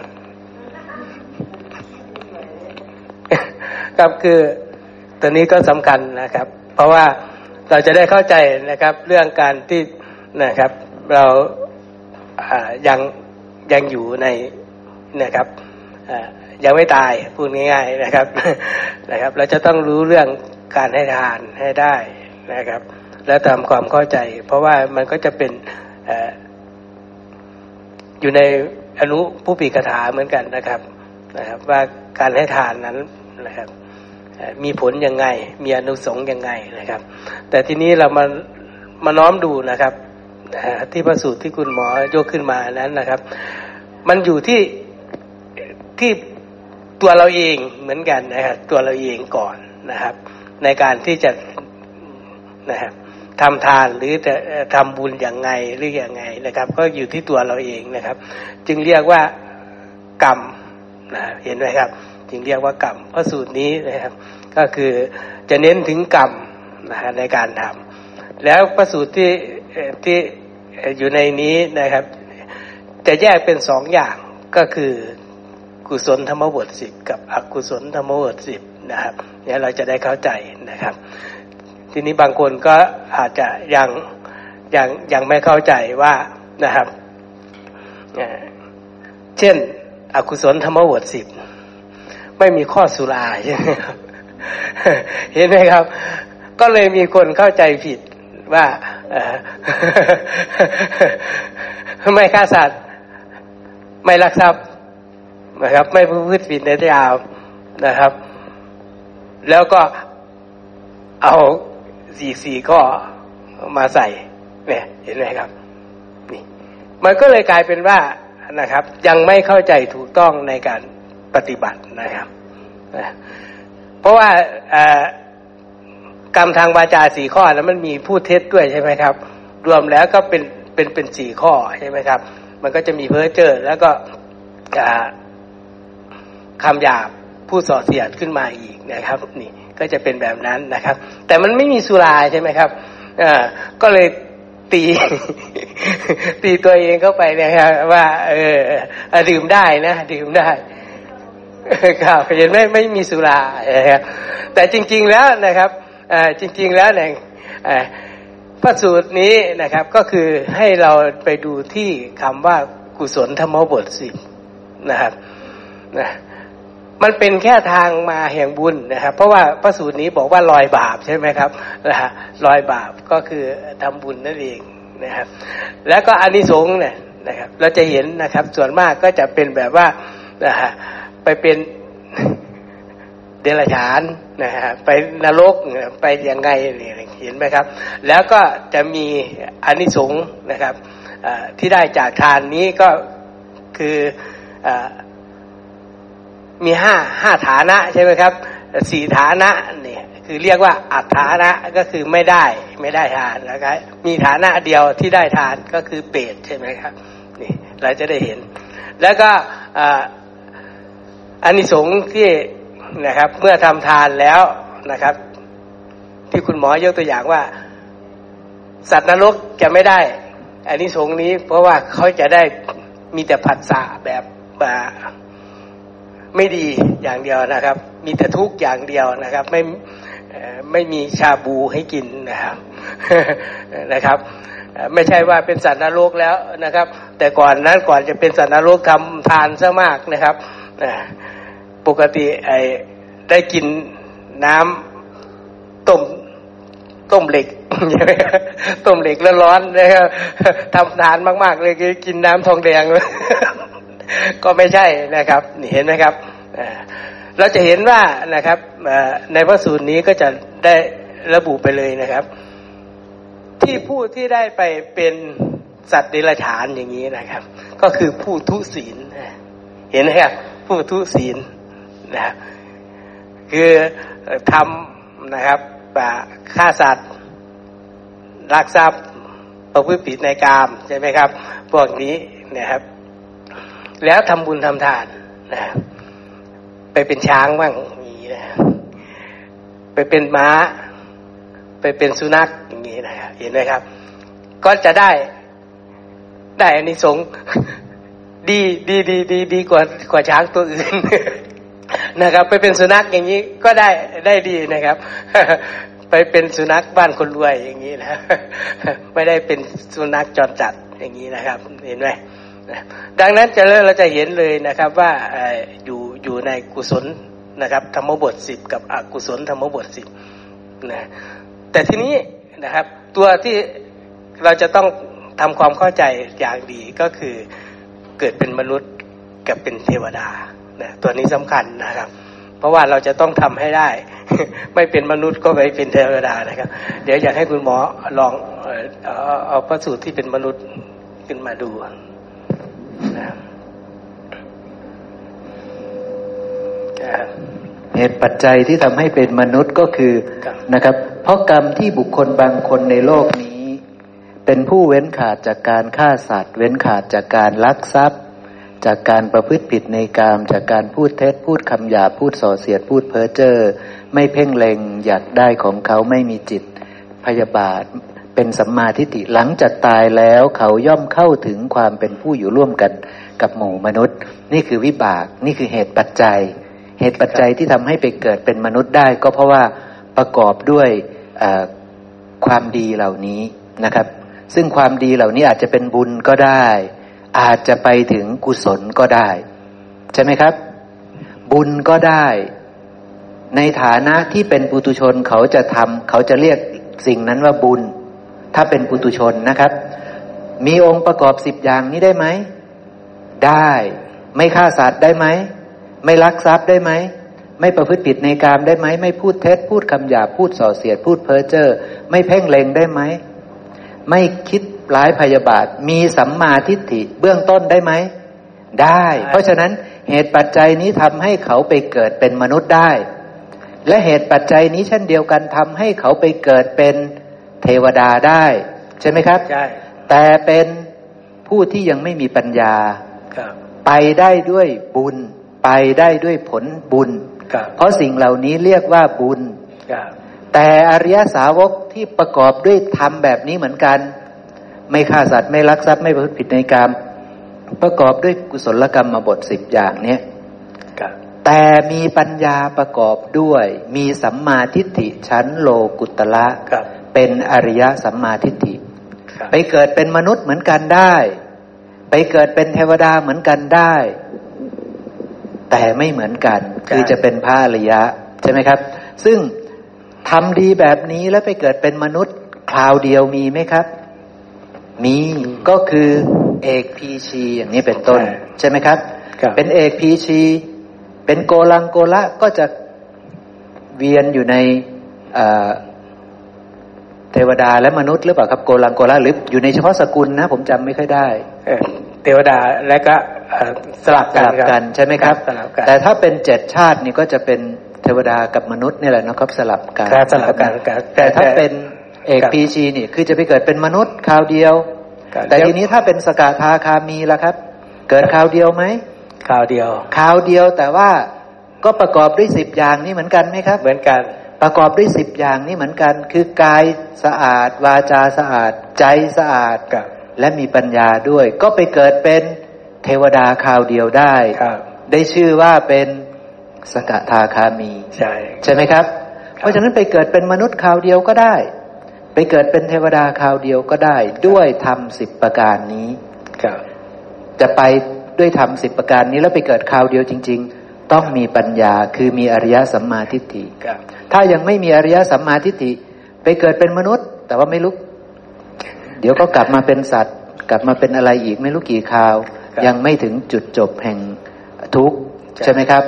นะถ้ายังไม่มีอริยสัมมาทิฏฐิมีแค่สัมมาทิฏฐิเบื้องต้น ซึ่งอริยสัมมาทิฏฐิเป็นเรื่องที่ยากที่สุดใช่ไหมครับ ยากที่สุดเลยใช่ไหมครับขออนุญาตขออนุญาตอาจารย์แปะครับที่หมอบอกว่าทำเพื่อความเป็นมนุษย์ ข้อปฏิบัติเพื่อความเป็นมนุษย์ ข้อปฏิบัติเพื่อความเป็นเทวดา ข้อปฏิบัติเพื่อความเป็นสัตว์เดรัจฉานเป็นเปรตเป็นสัตว์นรก ข้อปฏิบัติเหล่านั้นนะหมอยิดเพื่อความเจริญนี่ก็จะมีข้อปฏิบัติเพื่อความเป็นมนุษย์ กับข้อปฏิบัติเพื่อความเป็นเทวดา ใช่ครับ ข้อสองข้อนี้ใคร ใครเป็นคนทำหมออิดมาทำที่ไหน สัตว์เดรัจฉานทำได้ไหม ไม่ได้ไม่ได้สัตว์เปรตก็ทำไม่ได้ทำไม่ได้ สัตว์นรกก็ทำไม่ได้ทำไม่ได้ทำข้อปฏิบัตินี้ มีที่เดียวนี่แหละ คือมนุษย์นี่แหละ จะทำเหตุปัจจัยตรงนี้ได้หมออิดใช่ ก็หมายความว่ายังไง หมายความว่าเมื่อเราได้อัตภาพความเป็นมนุษย์แล้ว ถ้าเราไม่สามารถรักษารักษาคุณสมบัติตรงนี้ได้หมอเย็การเกิดเป็นมนุษย์ของเราเนี่ยมันไม่มี มันจะได้อัตภาพใหม่ก็คือสัตว์เดรัจฉานถามว่าสัตว์เดรัจฉานเขาจะทำคุณสมบัติผู้ความเป็นมนุษย์ได้ไหมหมอยิด ไม่ได้ ยากมาก ยากเขาทำแต่อกุศลหมอยิดใช่ก็เขาต้องสะสมเศษเสี้ยวของบุญไว้เยอะๆ อย่างเช่น สัตว์เดรัจฉานทำดีได้บ้างไหม ก็คงจะพอได้ แต่ว่าในชีวิตของเขาก็อาจจะทำดีได้นิดหน่อย ใช่ไหมครับ อาจจะนิดหน่อย เพราะฉะนั้นต้องไปเกิดในทุกติวินิบาตอีกเท่าไหร่ล่ะถึงจะสั่งสมความดีนั้นได้ใช่ไหมครับเพื่อจะได้กลับมาหมออิดเพื่อจะได้กลับมา กลับมาแล้วก็มาได้อัตภาพยังไง อ้อัตภาพจากการที่เราไม่ได้ทำกุศลไว้นะหมออิดก็จะเป็นหมาจรจัดอย่างนี้หมออิดหมาจรจัดนี่ลำบากนะเออหรือหรือหรือกับเป็นเป็ดหมาบ้านคนจนเขาใช้กันเปล่าแม่แม่บอกว่าหมาบ้านคนจน แม้แต่ตัวคนเนี่ยก็ยังไม่มีกินหมาเนี่ยไม่ต้องหวังนะใช่นี่นี่นี่นี่ก็คือว่า คืออยากจะอยากจะบอกว่าอัตภาพที่ที่หมอยิดว่าทำความเจริญนี้ข้อปฏิบัติเพื่อความเจริญ มันมีเฉพาะมนุษย์และเทวดา ใช่ใช่เฉพาะมนุษย์และเทวดาครับ ก็เลยว่าอย่าประมาทที่จะต้องตกไป เออเราไปเที่ยวนรกสักครั้งหนึ่งก็พอ มันกลับมายากหน่อยกลับมายากครับกลับ กลับมายากคือสัตว์นรกนี่ไม่รู้จะทำบุญแทบจะไม่ได้เลยแหละ ผมว่าทำไม่ได้เลยใช่ไหมก็สัตว์เดรัจฉานยังพอทำได้นะ พวกสัตว์เดรัจฉานก็อาจจะดีได้บ้างนิดๆหน่อยๆแต่ช่วยหมาตัวหนึ่งไล่กัดแมวหมาอีกตัวหนึ่งไล่ป้องกันไม่ให้กัดหมาเนี่ยไอ้กัดแมวเนี่ยมันก็พอทำได้ใช่ไหมพอทำได้ครับ เออ พอทำได้นิดนิดนิดนกนกอะไรนะนกกระเวกหรือนกอะไรที่นก ไม่รู้จะถวายเออนกกระเวกพระพุทธเจ้าอะไรก็เลยต้อง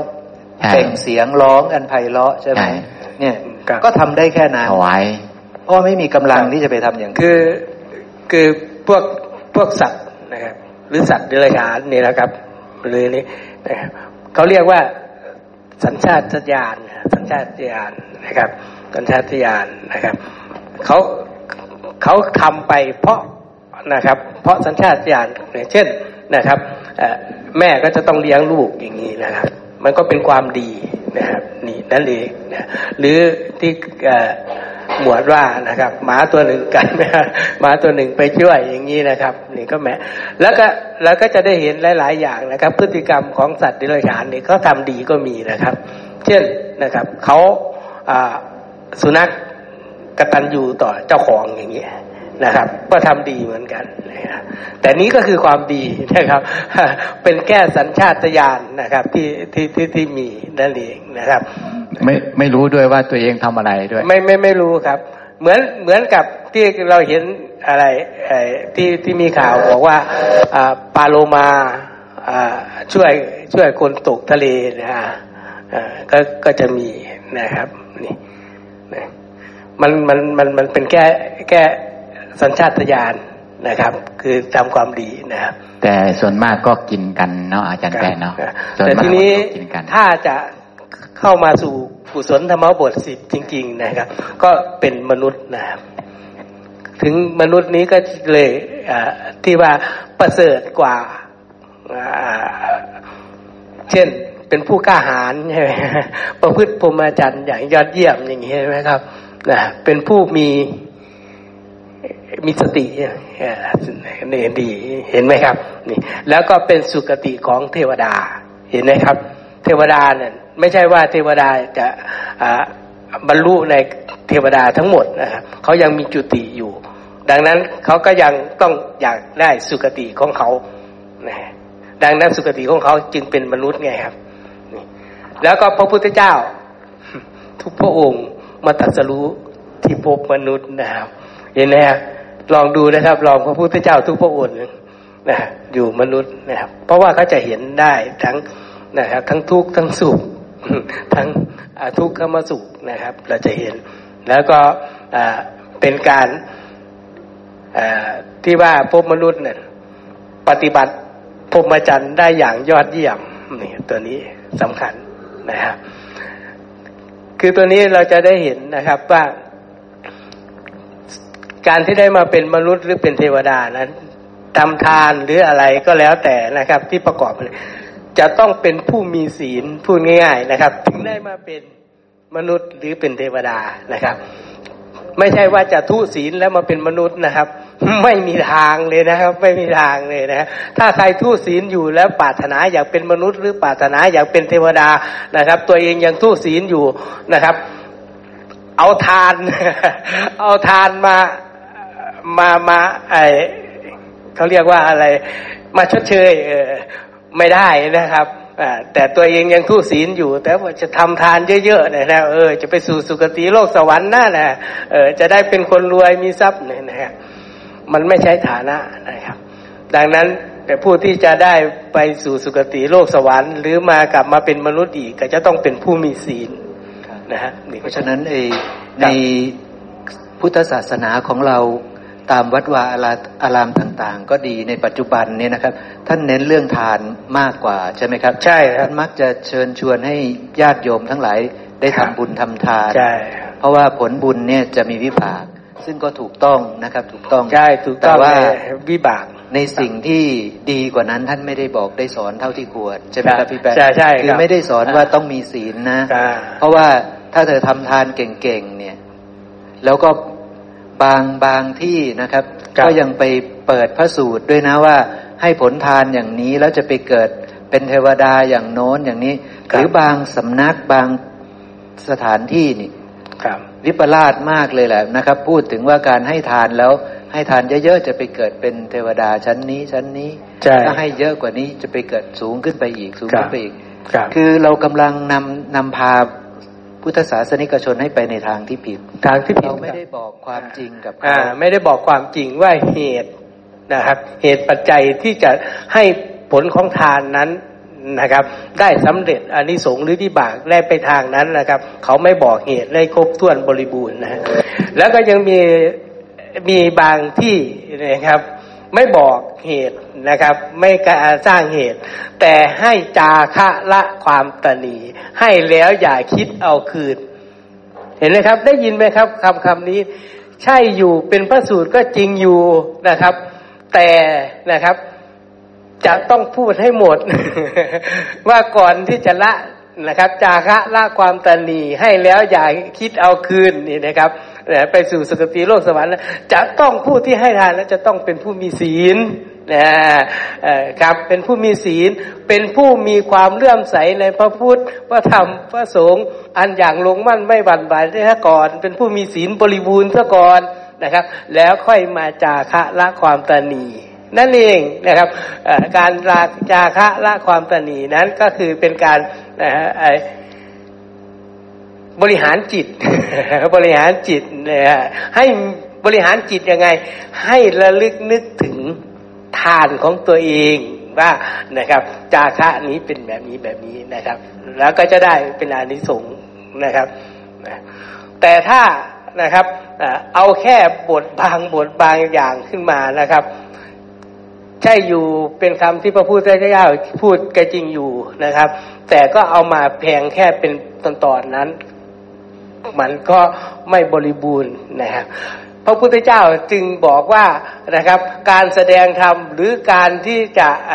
ไปนะครับสั่งสอนนะครับให้กับผู้อื่นจะต้องนะครับไปสั่งสอนนะพระสัตธรรมอันอย่างถูกต้องนะครับ ให้งามในเบื้องต้นท่ามกลางและที่สุดนะครับ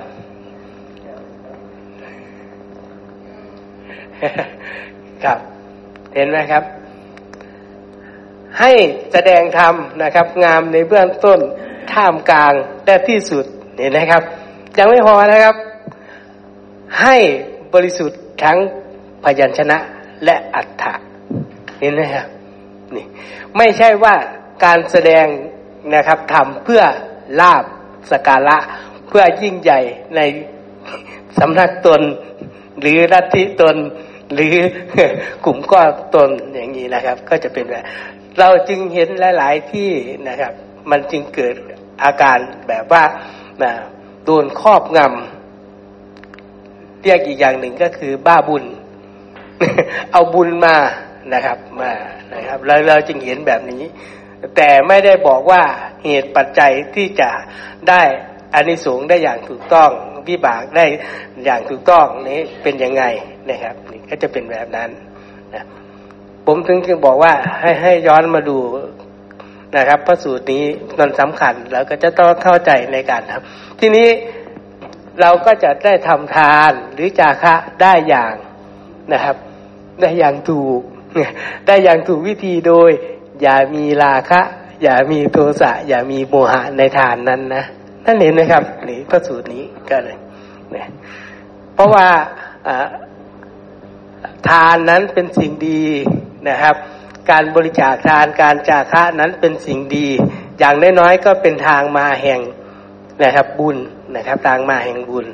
แล้วก็เป็นนะแม้แต่ทานธรรมดานะครับ ก็เรียกอีกอย่างหนึ่งว่าเป็นสัมมาทิฏฐิเบื้องต้นเห็นไหมครับว่าทานนี้มีผลนะเห็นไหมครับ แต่ถ้าจะได้จริง ๆแล้วผู้ที่จะทำทานและได้อานิสงส์ นะครับ และได้วิบากได้อย่างถูกต้องนั้น จะต้องตนเองจะต้องเป็นผู้มีศีลด้วยนะถึงแม้ว่าไม่มีสิ่งของหรือไม่มีนะครับ อามิตรที่จะมาบริจาคทานนะครับ แต่ตัวเองนั้นมีศีลห้าบริบูรณ์ศีลห้าบริบูรณ์นะครับก็เรียกอีกอย่างหนึ่งว่าเป็นผู้มีมหาทานเห็นไหมครับนะครับ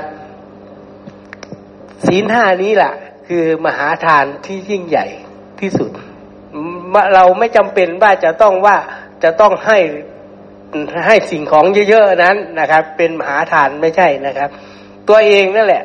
ถ้ามีศีลห้าบริบูรณ์นั่นก็คือเป็นมหาทานแล้ว อาจารย์ อาจารย์แปะการการรักษาศีลห้านี่ครับให้ให้ทานยังไง เราให้ทานแล้วนี่ให้ทานยังไง อ่า อันดับแรกเลยข้อแรกเลย เออ ให้ทานชีวิตทำไมอะอาจารย์แปะเราไม่ฆ่าสัตว์ใช่ไหมครับ ก็เลยเป็นการให้ทานชีวิตเขาแล้วอย่าเบียดเบียนหิวอาจารย์แปะหิวหิวข้าวเห็นไก่มาเนี่ยจัดการเลยใช่ไหมเพราะว่าอะไรเพราะว่า เพราะจากการหิวใช่ไหมอาจารย์แปะใช่ใช่ก็เลย ประหารชีวิตเขาเสียใช่ไหมครับก็เลยก็เลยให้ทานชีวิตเขาไปใช่ไหมอาจารย์แปะอดทนเอาใช่ไหมหิวก็อดทนให้ทานไปใช่ไหมอาจารย์แปะใช่เออนี่นี่เนาะใช่การที่อ่าไม่ไม่ขโมยของเขานี่ก็เป็นการรักษาทรัพย์ของเขาเนาะใช่ครับเราอยากได้นะอาจารย์แปะเราทุกเราไม่มีเงินอาจารย์แปะใช่ความขี้เหร่ของเราเนี่ยอาจารย์แปะเราทำบาปอกุศล เราก็เลยมาเกิดในอัตภาพที่ขัดสนอาจารย์แปะด้วยบาปของเรานั่นแหละไม่ได้ของใครเลยนะด้วยความไม่ดีของเรานั่นแหละก็เกิดมาในภพชาตินี้แล้ว เราก็เลยขี้เหร่แบบนี้อาจารย์แปะเราก็เลยอยากจะได้ของเขา เราก็จะไปขโมยของเขามาอาจารย์แปะครับใช่อ่าเราก็การที่เราไม่ได้ไปขโมยของเขาของเขายังอยู่ใช่อ่าความอยากได้ของเรา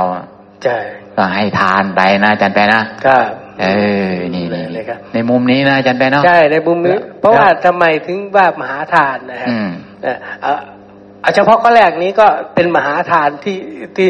ให้ทานชีวิตเลยนะครับเออเออให้ทานชีวิตนะเอายกตัวอย่างเราเห็นยุงกัดเราเนี่ยเราจะทำไง อืมเห็นไหมครับเมื่อเปี้ยเลยนี่ไงเออเขาแค่มาลักทรัพย์เรานะคะ เออเออเขาแค่มาลักทรัพย์เราแต่เราประหารชีวิตเขาแล้วใช่ใช่อ่า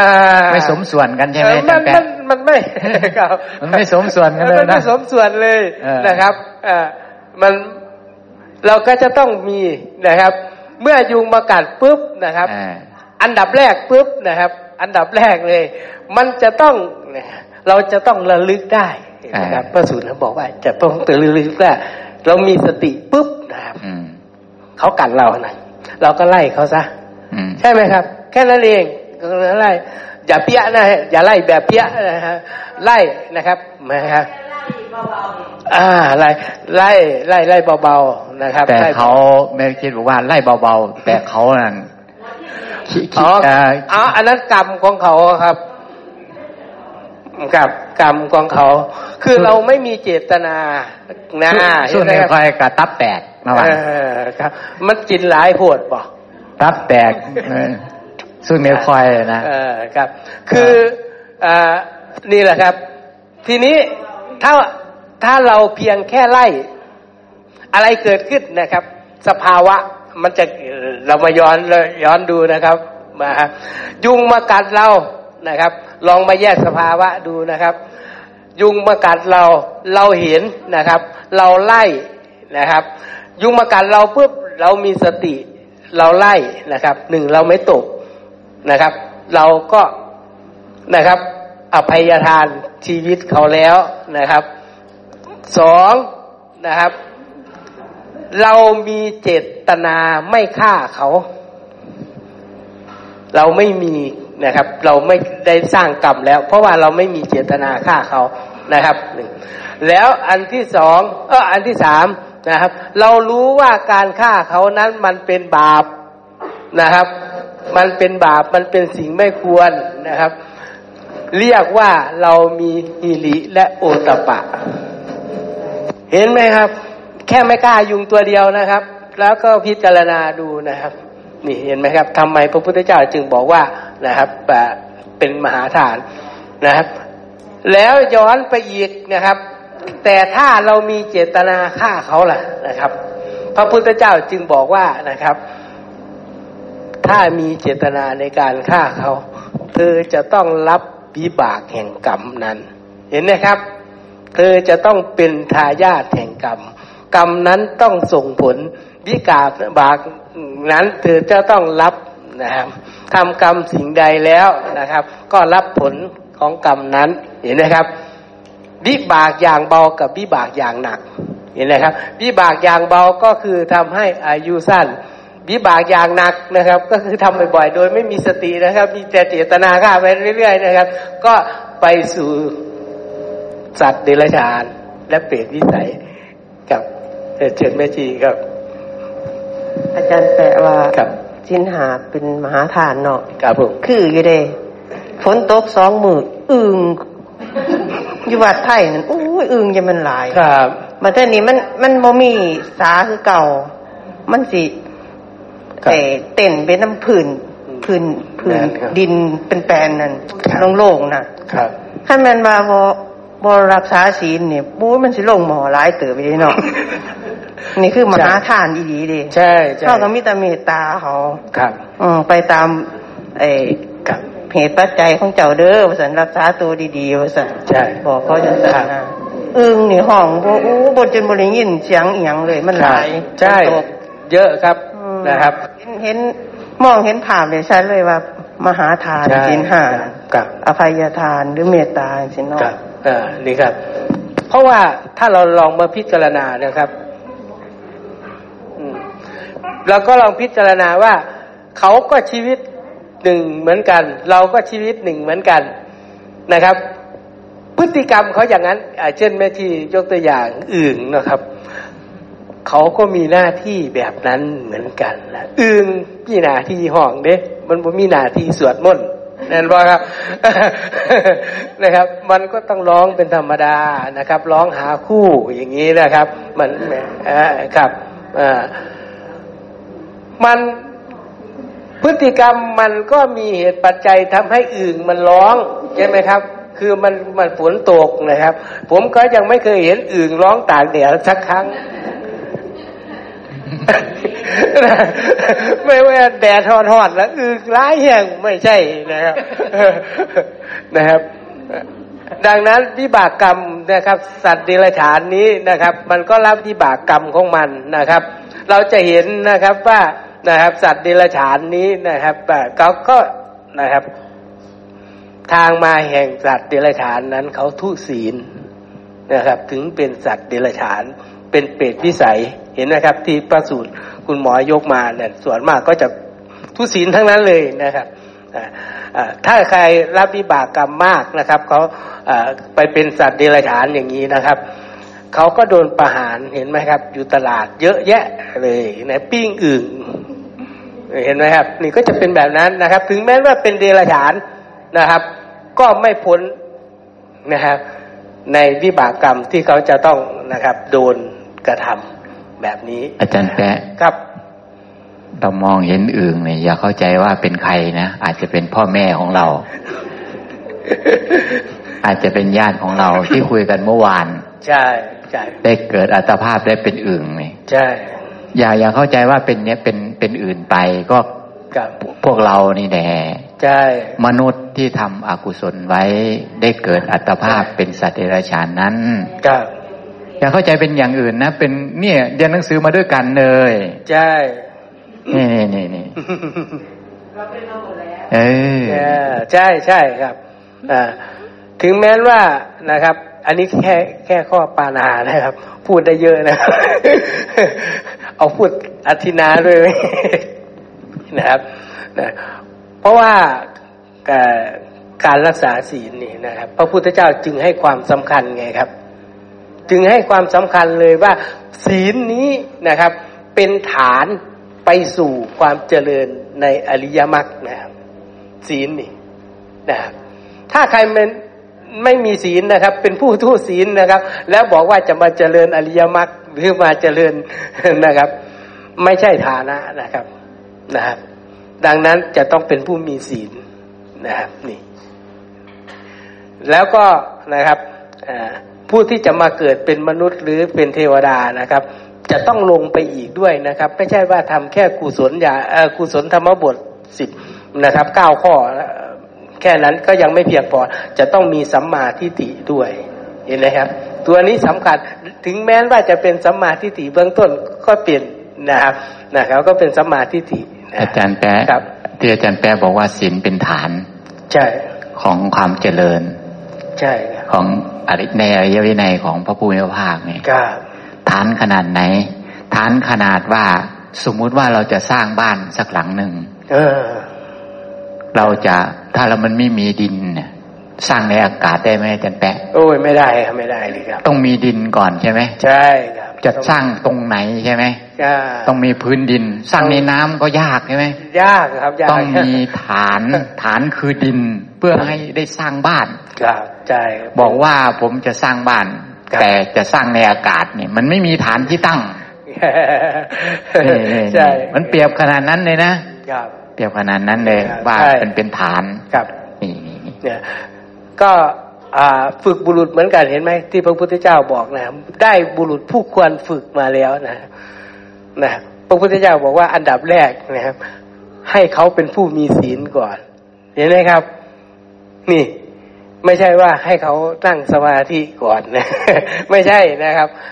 ให้เป็นผู้มีศีลก่อนนะครับ นี่นี่ ดังนั้นศีลนี่จึงสำคัญมากนะครับ แล้วก็ศีลเท่านั้นแหละครับที่จะให้อานิสงส์ไปสู่สุคติโลกสวรรค์ และก็มนุษย์ได้ตามนะครับ ตามเหตุตามปัจจัยนั้นนะครับ มันก็ขึ้นอยู่ที่ว่าคนคนนั้นนะครับสร้างกรรมแบบไหน มันก็จะได้อานิสงส์ของกรรมนะครับอย่างนั้นนะครับครับครับ เราจะดูพระสูตรต่อจนจบไหมครับ หรือว่าจะเอาแค่ที่ผมสรุปมาให้ คือพระองค์ก็จะพูดแบบเดิมนะครับกุศลกรรมมาบทสิบอกุศลกรรมมาบทสิบตัวหนังสือนี่จะเหมือนเดิมกันกับสัมมาทิฏฐิสัมมามัคแล้วก็มิจฉามัคนะครับ แต่เปลี่ยนตัวหนังสือแค่นั้นเองนะครับ เราก็ต้องพิจารณาให้ดีนะครับ เราต้องพิจารณาให้ดี พระองค์บัญญัติสัมมามัคเท่ากันกับ กุศลกรรมมาบทสิบพระองค์บัญญัติมิจฉามัคเท่ากันกับอกุศลกรรมมาบทสิบนะเพราะฉะนั้นเราต้องมีปัญญาให้แยบคายว่ากุศลกรรมมาบทสิบนี่ มันคือทางที่จะทำให้เป็นอริยะทางที่จะกำจัดราคะโทสะโมหะนะเพราะฉะนั้นมันเป็นทางอันประเสริฐ มันเป็นหนทางอันประเสริฐ ซึ่ง มันจะเป็นหนทางอันประเสริฐ มันจะเป็นทางที่ไปกำจัดราคะโทสะโมหะได้นั้น มันมาจากตัวทิฏฐิอันประเสริฐ ทิฏฐิต้องประเสริฐใช่ไหมครับ เพราะว่าพระองค์พูดถึงกรรมบทสิบที่เป็นกุศลหรืออกุศลนี่ก็ตามพูดถึงกรรมสิบประการเนี่ยพระองค์แยกเป็นกรรมทางกายสามวาจาสี่ทางใจสามนี่นะครับ ตัวที่เกิดก่อนเพื่อนคือใจใช่ไหมครับ ใจนะเกิดก่อนเพื่อน ตัวที่เกิด ก่อนอันดับแรกคือตัวทิฏฐิเกิดทุกครั้งไปใช่ไหมครับ เกิดทุกครั้งไปคือทิฏฐิเนี่ย เพราะฉะนั้นแล้วตัวทิฏฐิที่จะพาให้ไปถึงความไม่มีราคะ ไม่มีโทสะไม่มีโมหะ ตัวทิฏฐิที่จะเป็นอริยะที่จะทำให้เป็นผู้ประเสริฐได้นี่มันจะต้องเป็นทิฏฐิที่ตรง เป็นทิฏฐิที่ไม่วิปลาสเป็นทิฏฐิที่เกิดจากสัญญาที่ไม่วิปลาสเกิดจากจิตที่ไม่วิปลาสใช่ไหมครับ เพราะฉะนั้น เราก็ต้องเข้าใจตัวนี้ให้ดี ๆ ว่ากุศลกรรมมาบทสิบไม่ใช่ทั่ว ๆ ไป ไม่ใช่ลักษณะกุศลกรรมมาบทสิบที่มีในพระเจ้าจากักรพรรดิและไม่ใช่ของที่จะสามารถไปถึงได้ง่ายใช่ใช่ไหมครับพี่แป๊ะเพราะมันยากที่สุดอยู่ที่สัมมาทิฏฐิตัวนั้นนะว่าว่าเราจะมีความเห็นที่ตรงจริง ๆ หรือเปล่าอ่าแล้วก็นะครับเราจะเห็นนะครับว่าผู้ที่มีสัมมาทิฏฐิได้อย่างถูกต้องนั้น จะต้องรู้หนึ่งนะครับ อะไรคือกุศล อะไรคืออกุศลนะครับ ไม่ใช่ว่าสัมมาทิฏฐิรู้แค่กุศลอย่างเดียวนะครับ แต่อกุศลไม่รู้จักนี่ไม่ใช่นะครับนะฮะสัมมาทิฏฐิบอกว่า รู้ว่านี้คืออกุศล นี้คือกุศลนะครับ จึงเป็นสัมมาทิฏฐินะครับ นี่ เห็นไหมครับ เราจะได้เห็นว่านะครับ ถ้าเราไม่เข้าใจเเรื่องอกุศล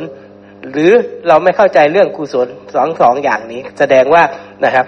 สัมมาทิฏฐิเรายังไม่ถูกต้องนี่นะครับเราก็จะต้องรู้และเข้าใจ เช่น อกุศลนี้ทางมาของมันอยังไงความเกิดของอกุศลนั้นเป็นยังไง เห็นไหมครับ เราจะต้องทำความเข้าใจ แล้วก็กุศลเหมือนกันนะครับรากเหง้าของกุศลนั้นคืออะไรนะครับ ความเกิดของกุศลนั้นเป็นยังไงนะครับ เราจะต้องเข้าใจ นี้ก็คือเป็นสิ่งที่เราจะต้องทำความเข้าใจนะครับ เห็นไหมครับ และทั้งหมดนี้นะครับมันจะแยกย่อยนะครับ ออกไปเป็นนะครับ ให้เราเข้าไปทางมาของกุศลและกุศลก็คือทำสิบหมวด แต่ที่คุณบอกยกมานี้นะครับ มันจะเป็นปฏิจจสุบาทนะครับ เห็นนะครับ นี่ตัวนี้ วกนี้เราก็จะต้องทำความเข้าใจตัวนี้นะเมื่อเรารู้นะครับ เรารู้เหตุรู้ปัจจัย เราจะทราบว่านะครับ ทางมาของกุศลและอกุศลเป็นยังไงนะเห็นไหมเราจะได้เห็นเวลานะครับพระพุทธเจ้าบอกว่าเวลาเราไปหาสมณะหรือพิขุพระพุทธเจ้าให้ไปสอบถามเรื่องอะไรครับ นะครับ ไม่ใช่ว่าโอ้ยเฮ็ดประตูโค้งมองได้ดีเนาะเฮ็ดบสถ์มองได้ดีเนาะนะครับ เห็นศาลามองได้ดีเนาะไม่ใช่นะครับกระถินมือใดไม่ใช่นะครับ ไปหาพิขุหรือสมณะแล้วให้สอบถามว่าอะไรคือกุศล อะไรคืออกุศล อะไรคือควรเสพอะไรไม่ควรเสพ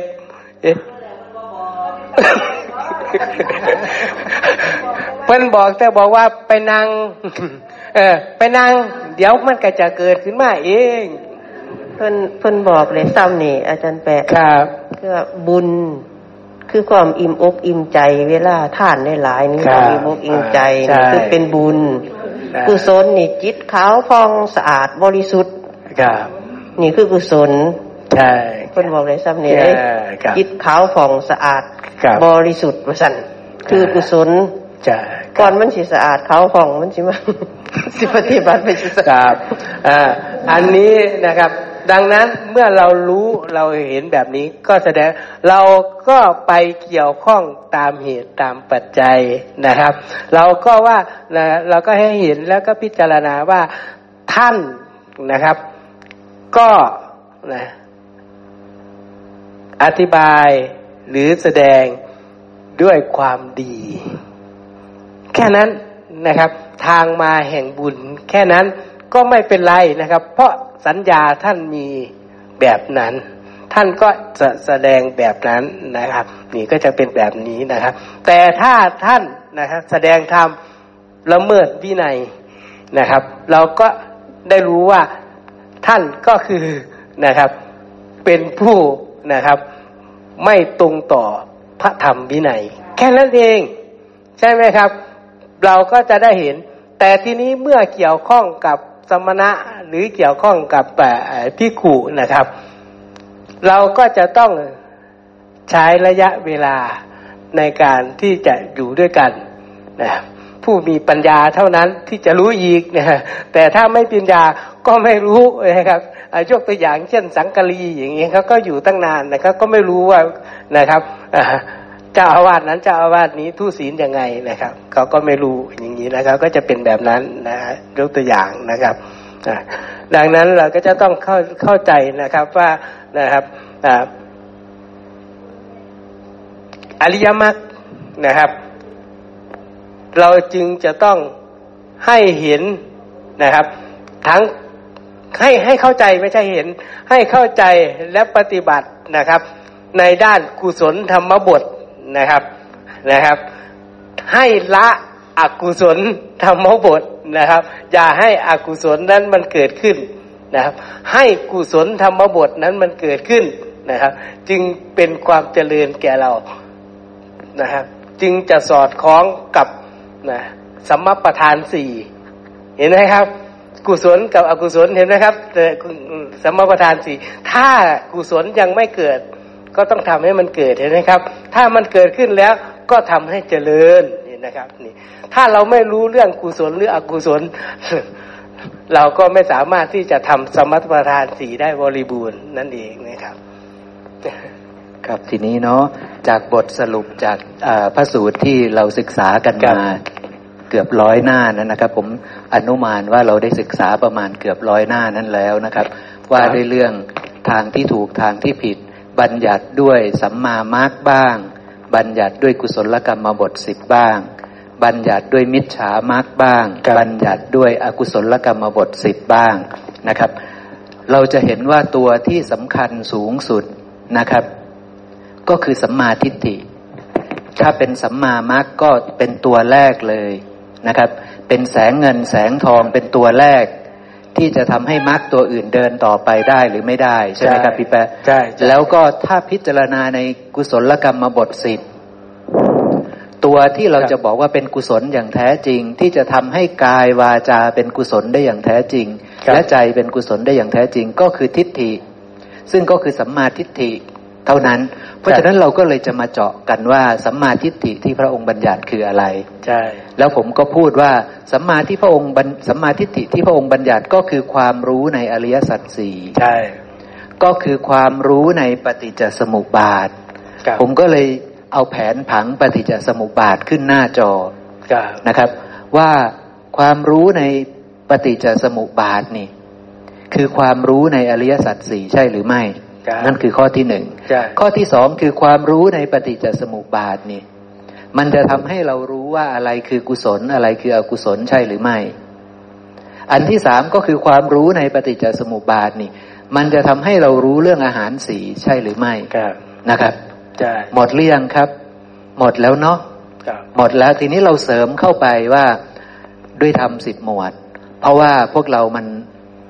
มันปัญญาน้อยนะ นะครับ พวกเรามันปัญญาน้อยมันมันเข้าใจยาก มันรู้เห็นได้ยากมันเข้าใจยาก เพราะฉะนั้นก็เลยต้องเอาทำสิบหมวดของพระองค์ใส่เข้าไปด้วย เพื่อให้เห็นขันห้าได้ชัดเจนขึ้นใช่ไหมครับ เพื่อให้ได้เห็นขันห้าชัดเจนขึ้นเราก็เลยต้องใส่เข้าไปนะครับพอใส่เข้าไปแล้วทีนี้ถ้าเรารู้แจ้งในแผนผังที่ผม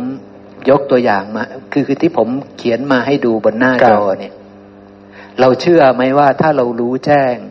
เรา รู้แจ้งอริยสัจสี่ด้วย เราเชื่อไหมว่าถ้าเรารู้แจ้ง เราจะรู้ชัดเรื่องกุศลอกุศลด้วย เราเชื่อไหมว่าถ้าเรารู้แจ้งบริสุทธิ์บริบูรณ์นี่เราจะรู้เรื่องอาหารสีด้วย ใช่ไหมครับ และทั้งหมดนี้แหละ คือเรื่องสัมมาทิฏฐินะครับ เราก็เลยจะมาทบทวนกันอีกนิดนึงเกี่ยวกับแผนผังนี้นะครับนะแผนผังนี้ เอาปัจจุบันเนี่ยในกรอบมันมีสามกรอบนะครับ กรอบที่หนึ่ง ผมบอกว่ากรอบที่หนึ่งนี่คืออวิชชาสังขารวิญญาณ เป็นกรอบที่ทำให้เราเข้ามาสู่สังสารวัตนี้เป็นกรอบที่ทำให้เข้ามาสู่ทุกนี้ เป็นกรอบที่จะทำให้เราเข้ามาสู่ความเป็นสัตว์นี้ จะเป็นกรอบที่ทำให้เราเข้ามาสู่ความเป็นนามรูปนี้ใช่ไหมครับ สภาวะที่กำลังจะเข้ามาได้อัตภาพใหม่นั่นเองใช่ไหมครับนะเพราะฉะนั้นกับนะครับ ก่อนอื่นนะครับ ผมอยากแนะนำให้ให้ท่านนะครับ ได้เข้าใจว่าสามข้อแรกนั่นที่กรอบกรอบข้อแรกนั่นนะครับ เราอย่าพึ่งไปสาวหานะครับ เราอย่าพึ่งไปนะครับสามข้อแรกนะไม่ใช่ว่าเราจะมาหาเลยว่าอวิชชาอย่างนี้นะครับ ยังนะครับ เพราะว่านะครับอวิชานั้นนะครับ หาเบื้องต้นไม่มีนะครับนะครับ อวิชาเนี่เกิดมาจากไหนนี่อย่านะครับอย่านะครับ อย่าอย่าไปหานะครับ อย่าไปหา อย่าบึ้งไปสาวหานะครับสามสามตัวข้างบนนี้นะครับ แต่สามตัวข้างบนนี้คุณหมอบอกว่านะครับมันเป็นเหตุเป็นปัจจัยที่เราจะต้องนะครับมาสู่นะครับสังสารวัตนี้นะครับ นั่นเองนะครับครับคุณหมอครับครับ แล้วก็ตรงกลางนะครับซึ่งจะใหญ่ที่สุดคือเริ่มตั้งแต่ได้นามรูปมา คือได้อัตภาพใช่ไหมครับ ได้สลายตนะมา แล้วก็เมื่อได้แล้ว เมื่อมีเหตุแล้วก็ต้องได้เป็นผัสสะเมื่อมีเหตุคือผัสสะแล้วก็ต้องได้เวทนา ก็ต้องได้สัญญาก็ต้องได้สัญเจตนาใช่ไหมครับ แล้วก็ต้องได้จิตใช่ไหมครับ ก็ต้องได้จิต เพราะว่าจิตถูกปรุงแต่งโดยอาศัยเวทนาและสัญญาก็ได้เป็นจิต จิตแล้วก็จะทำให้ถ้ายังไม่ใช่พระอรหันต์ก็จะทำให้เกิดการปรุงแต่งกายวาจาใจ ก็คือทำให้ได้ทิฏฐิทำให้ได้กายทำให้ได้วาจา คือทำให้ได้กรรมนั่นเองใช่ไหมครับทำให้ได้กรรม หรือว่าอีกแขนงหนึ่งก็เรียกว่า มีการยึดมั่นถือมั่นใช่ไหมครับ มีการยึดมั่นถือมั่น นี่ก็คือช่วงใช้ชีวิตของเรา ได้พบไหมครับ มีผัสสะแล้วมีตาหูจมูกลิ้นกายใจ แล้วมี มีผัสสะแล้วใช่ไหมครับ เพราะว่ามีตา มีหู จมูก ลิ้น กาย ใจ ก็เลยมีผัสสะ พอมีผัสสะแล้วได้พบไหมครับ ยังไม่ได้ ถ้ายังไม่ตาย ยังไม่ได้ใช่ไหมครับ ถ้ายังไม่ตายเนาะ ได้อะไร ได้อุปธิ ได้สังโยชน์ ได้อาสวะ ได้อนุสัยใช่ไหมครับ ได้สิ่งเหล่านั้นนะครับ แต่ว่าจะยังไม่ได้พบ เพราะว่าองค์บัญญัติว่าพบคือสถานที่เกิด เรามีสถานที่เกิดหรือยัง มีแล้วเรามีแล้วตอนนี้เราเกิดเป็นมนุษย์นี่คือสถานที่พบของเรานะ เรามีชาติหรือยังมีแล้วเราเป็นชาติคือความเป็นมนุษย์เนี่ยในหมู่มนุษย์เนี่ยนะครับ เราเป็นมนุษย์แล้ว เราจะไปได้พบไปได้ชาติอะไรอื่นอีกได้ไหมที่เมื่อมีผัสสะแล้วเราจะไปได้พบไปได้ชาติ เป็นเข้าสู่หมู่สัตว์นั้น ๆ ในสัตว์นิกายนั้น ๆ ได้อีกไหม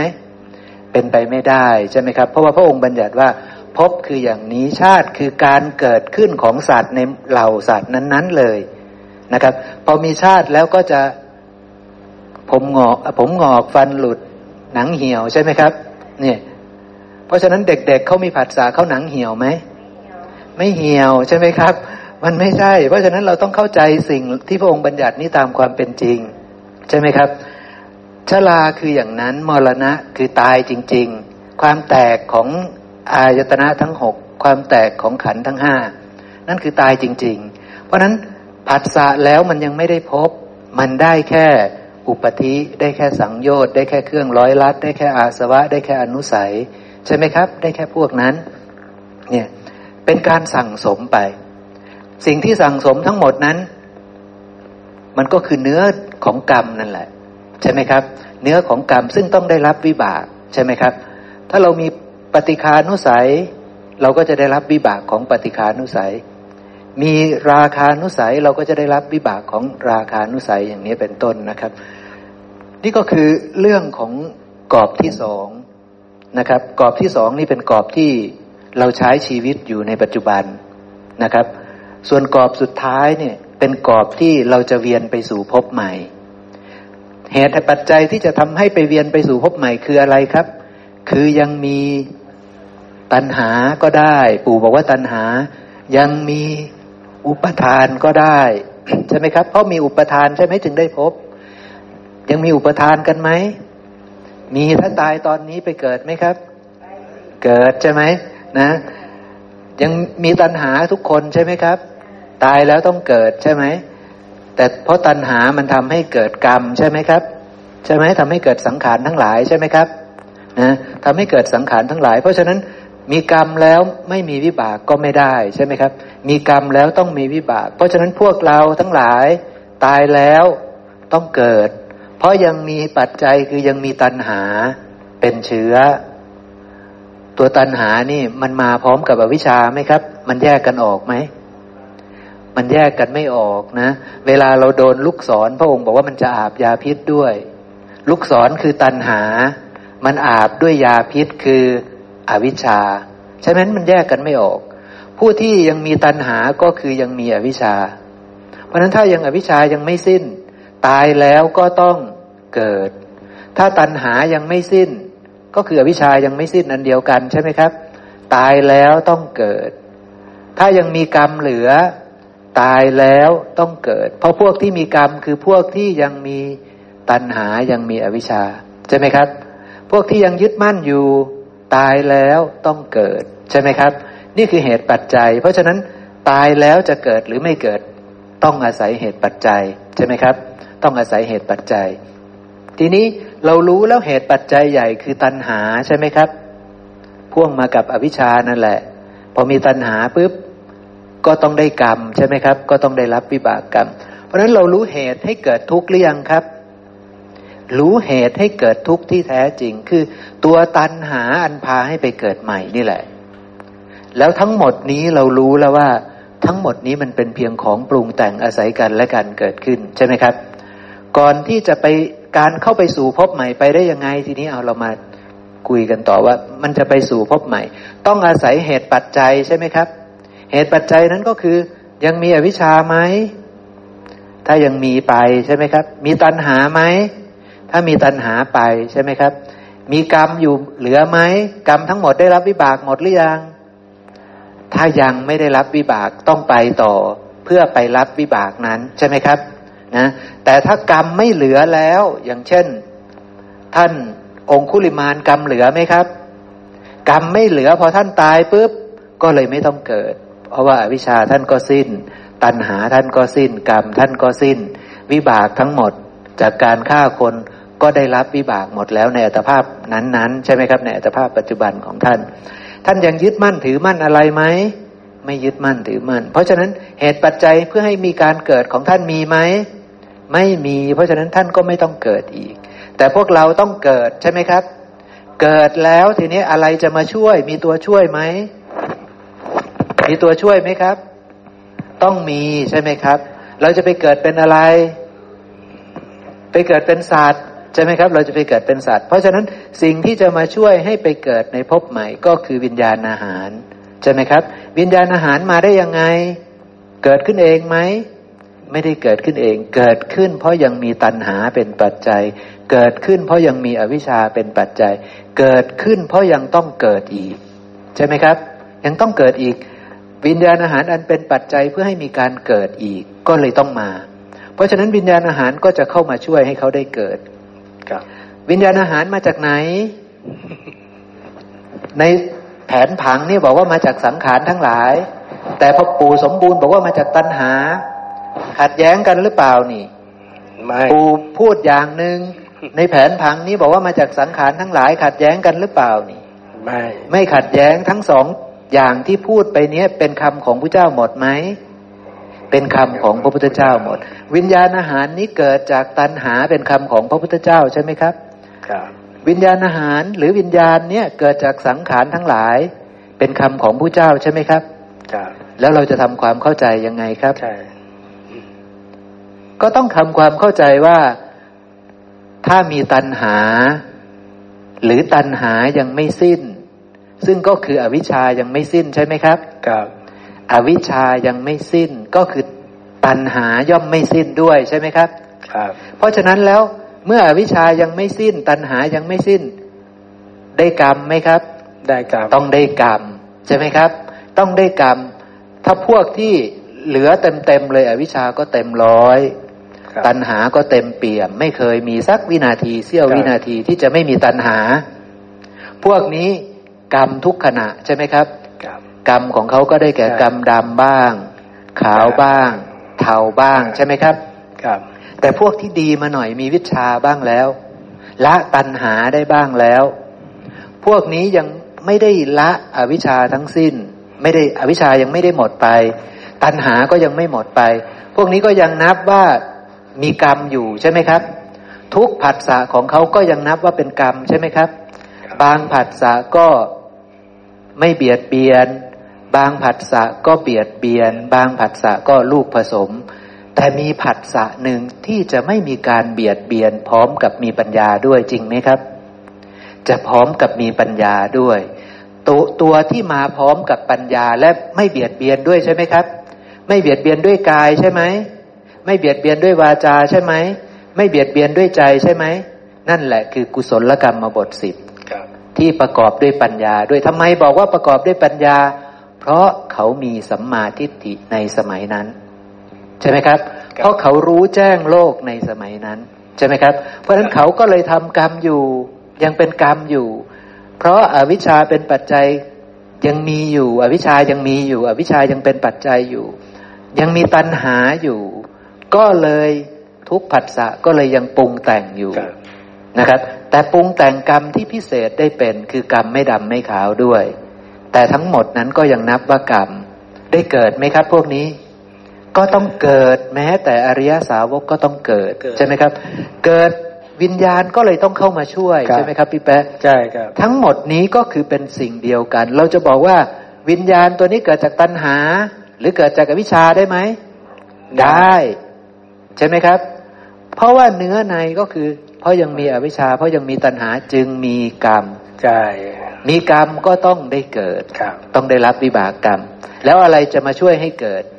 วิญญาณธาตุจะมาช่วยให้เกิด ใช่ไหมครับครับตัดสังขารทั้งหลายออกไป เพราะยังมีอวิชชา ยังมีตัณหา ต้องได้เกิดไหม ตายลงปุ๊บ ต้องได้เกิด ตัดสังขารออกไป ละไว้ในที่ในฐานะที่เข้าใจแล้วได้ไหมครับ ก็ละได้ได้ใช่ไหมครับ ละได้ เพราะยังมีอวิชชาอยู่ เพราะตัณหายังไม่สิ้น ก็ต้องเกิดอีก ใช่ไหมครับครับไม่ต้องพูดถึงสังขารทั้งหลายก็ได้ ใช่ไหมครับ มีไหมที่พระองค์พูดแบบนั้นมีใช่ไหมครับ ในบางพระสูตรพระองค์จะพูดแบบนั้น ใน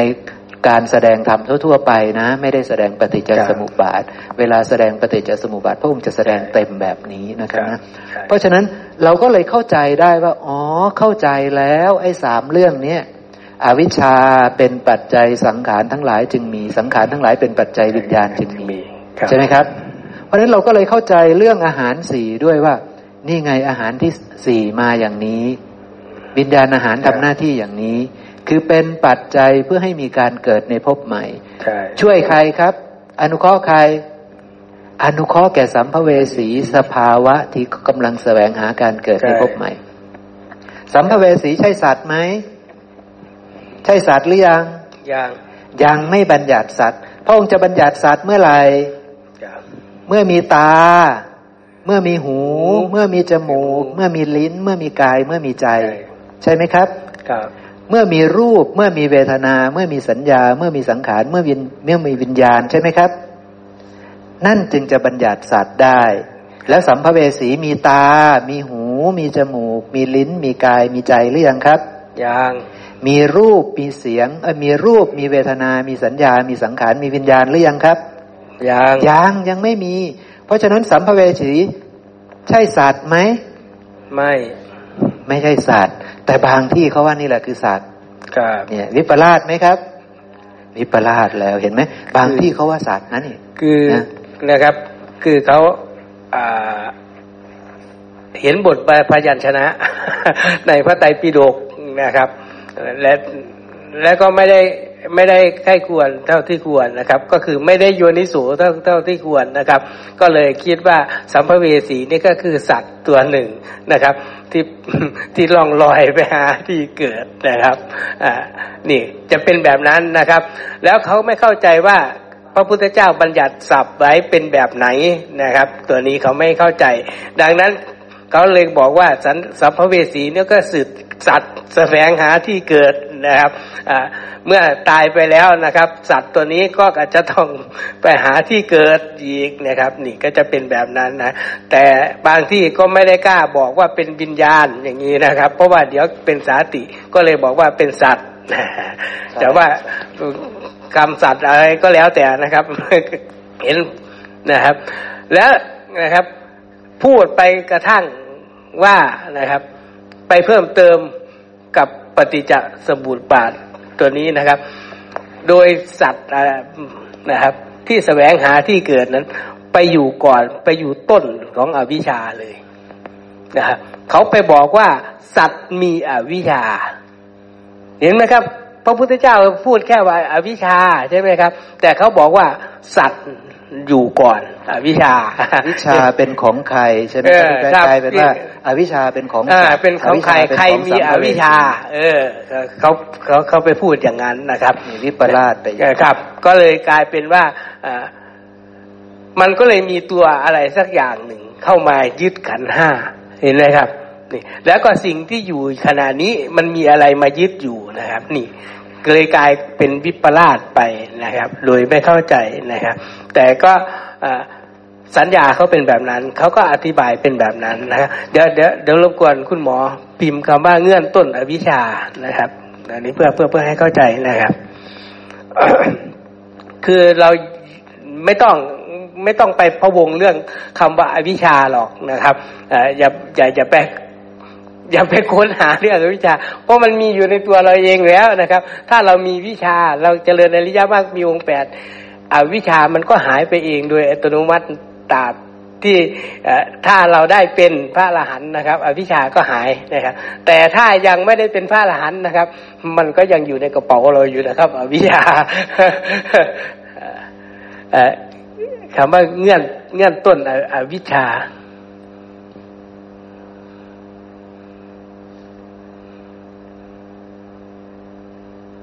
วัดเอ่อครับเอ่อนี่ครับเอ่อลองอ่านดูครับคุณหมอภิกษุทั้งหลายเงื่อนต้นแห่งอวิชชาย่อมไม่ปรากฏในการก่อนแต่นี้ อวิชชาในการก่อนแต่นี้นะอวิชชาไม่มีครับภายหลังจึงมีครับเพราะฉะนั้นเราจึงกล่าวคำนี้อย่างนี้ ก็เมื่อเช่นนั้นก็ก็เมื่อเป็นเช่นนั้น อวิชชาที่มีข้อนี้เป็นปัจจัยจึงปรากฏ เริ่มต้นอวิชชามันไม่มีหรอก แต่ต่อมาจึงมีในภายหลังครับนะครับอ่าเพราะว่าพวกนี้มันก็อาศัยอาหารนะครับ มันปรากฏเพราะอาหารนั่นเองดังนั้นเราก็อย่านะครับ ก็เลยอย่าอย่าไปค้นหาอาวิชชาว่ามันมายังไงมันเป็นยังไงนะครับ ดังนั้นให้เราค้นหาสิ่งที่มันมีกับตัวเราเองซะก่อนนะครับ ก็คืออยู่ไปกับไปไปแผนแผนแผนผังครับคุณหมอ นี่แหละครับนะฮะให้เรามาอยู่ที่นะครับ เราได้นามรูปครบสลายตนะครบ อายตนะครบนี่แหละครับ เราพิจารณาพวกนี้ไป แล้วเราก็จะไปตอบโจทย์ตัวสามตัวข้างบนนั้นได้นะครับ เห็นไหมครับ นี่ เราจะไปตอบโจทย์เลยว่ามันมายังไง เห็นไหมครับ สังขารทั้งหลายนี่มันมายังไง เห็นไหมครับ วิญญาณตัวนั้นมันเป็นยังไง มันมายังไงนะครับ เพราะเราตอบโจทย์ตัวอะไรได้ ตัวที่เราพิจารณาเนี่ยสิ่งที่เรามีแล้วนะครับ ตาหูจมูกลิ้นกายใจของเรานี่แหละนะครับหรือเรื่องทำสิบหมวดนี่แหละนะครับ เรื่องสภาวะที่เกิดขึ้นนะครับ ในการทำงานของอายตนะของเรา จะเห็นพระสูตรหนึ่งบอกว่านะครับ นี่แหละคือโลก เห็นไหมครับ เพราะมีอายตนะภายนอกอายตนะภายในนะครับ นี่ครับจึงโลกปรากฏไงครับ จะมีพระสูตรอยู่ครับ มีมีมีพระสูตรและทั้งหมดนะครับ ที่ที่อยู่ในตัวเรานี่แหละครับ ก็คือโลกนะครับอายตนะทั้งหมดเลยเนี่ยก็ก็เลยทั้งภายในภายนอกนะครับ ทีนี้มันก็ทำงานไปตามหน้าที่ของมันเห็นไหมครับ ตาก็ทำงานหน้าที่ของมันวิญญาณทางตาก็ทำหน้าที่ของมันนะครับ แล้วก็เหตุปัจจัยที่มันจะทำงานได้ก็คือนะครับอายตนะ ภายในภายนอกบวกกันนะครับ แล้วก็นะครับการทำงานของวิญญาณแต่ละอายตนะนั้นทำงาน จึงเรียกว่าปัจจะเห็นไหมครับ เราก็จะได้เห็นการทำงานไปเป็นแบบนี้ แต่ทีนี้ให้สังเกตดูนะครับว่าที่เราคุยกันมานี้นะครับ ถึงแม้ว่าจะไม่ไม่ได้มีมีคำในปฏิจจสุบาทนั้น แต่เราเอามาแล้วก็คุณหมอได้เอาเข้ามาอธิบายเป็นตอนๆเพื่อให้เราเข้าใจ เรียกว่าเป็นการขยายรายละเอียดของสภาวะที่เกิดขึ้นในแต่ละช่วงแต่ละช่วงให้เราเข้าใจเห็นไหมครับ โดยเอาพระสูตรของพระพุทธเจ้านั้นมาอธิบาย เช่นยกตัวอย่างง่าย ๆนะครับ เพราะมีนามรูป เป็นปัจปัจจัยจึงมีสลายยตนะ เพราะมีสลายยตนะเป็นปัจจัยจึงมีผัสสะเห็นไหมครับ แต่คุณหมอมาขยายขึ้นมาให้เห็นว่าสลายยตนะนั้น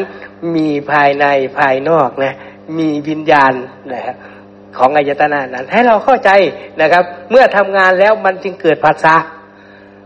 นะไม่ใช่ว่ามีอสลายยตนะแล้วเกิดภาษาเลยไม่ใช่นะครับ นะมันมีการทำงานของมันอยู่เห็นไหมครับ ตรงเครื่องหมายบวกสีแดงนะเห็นไหมฮะ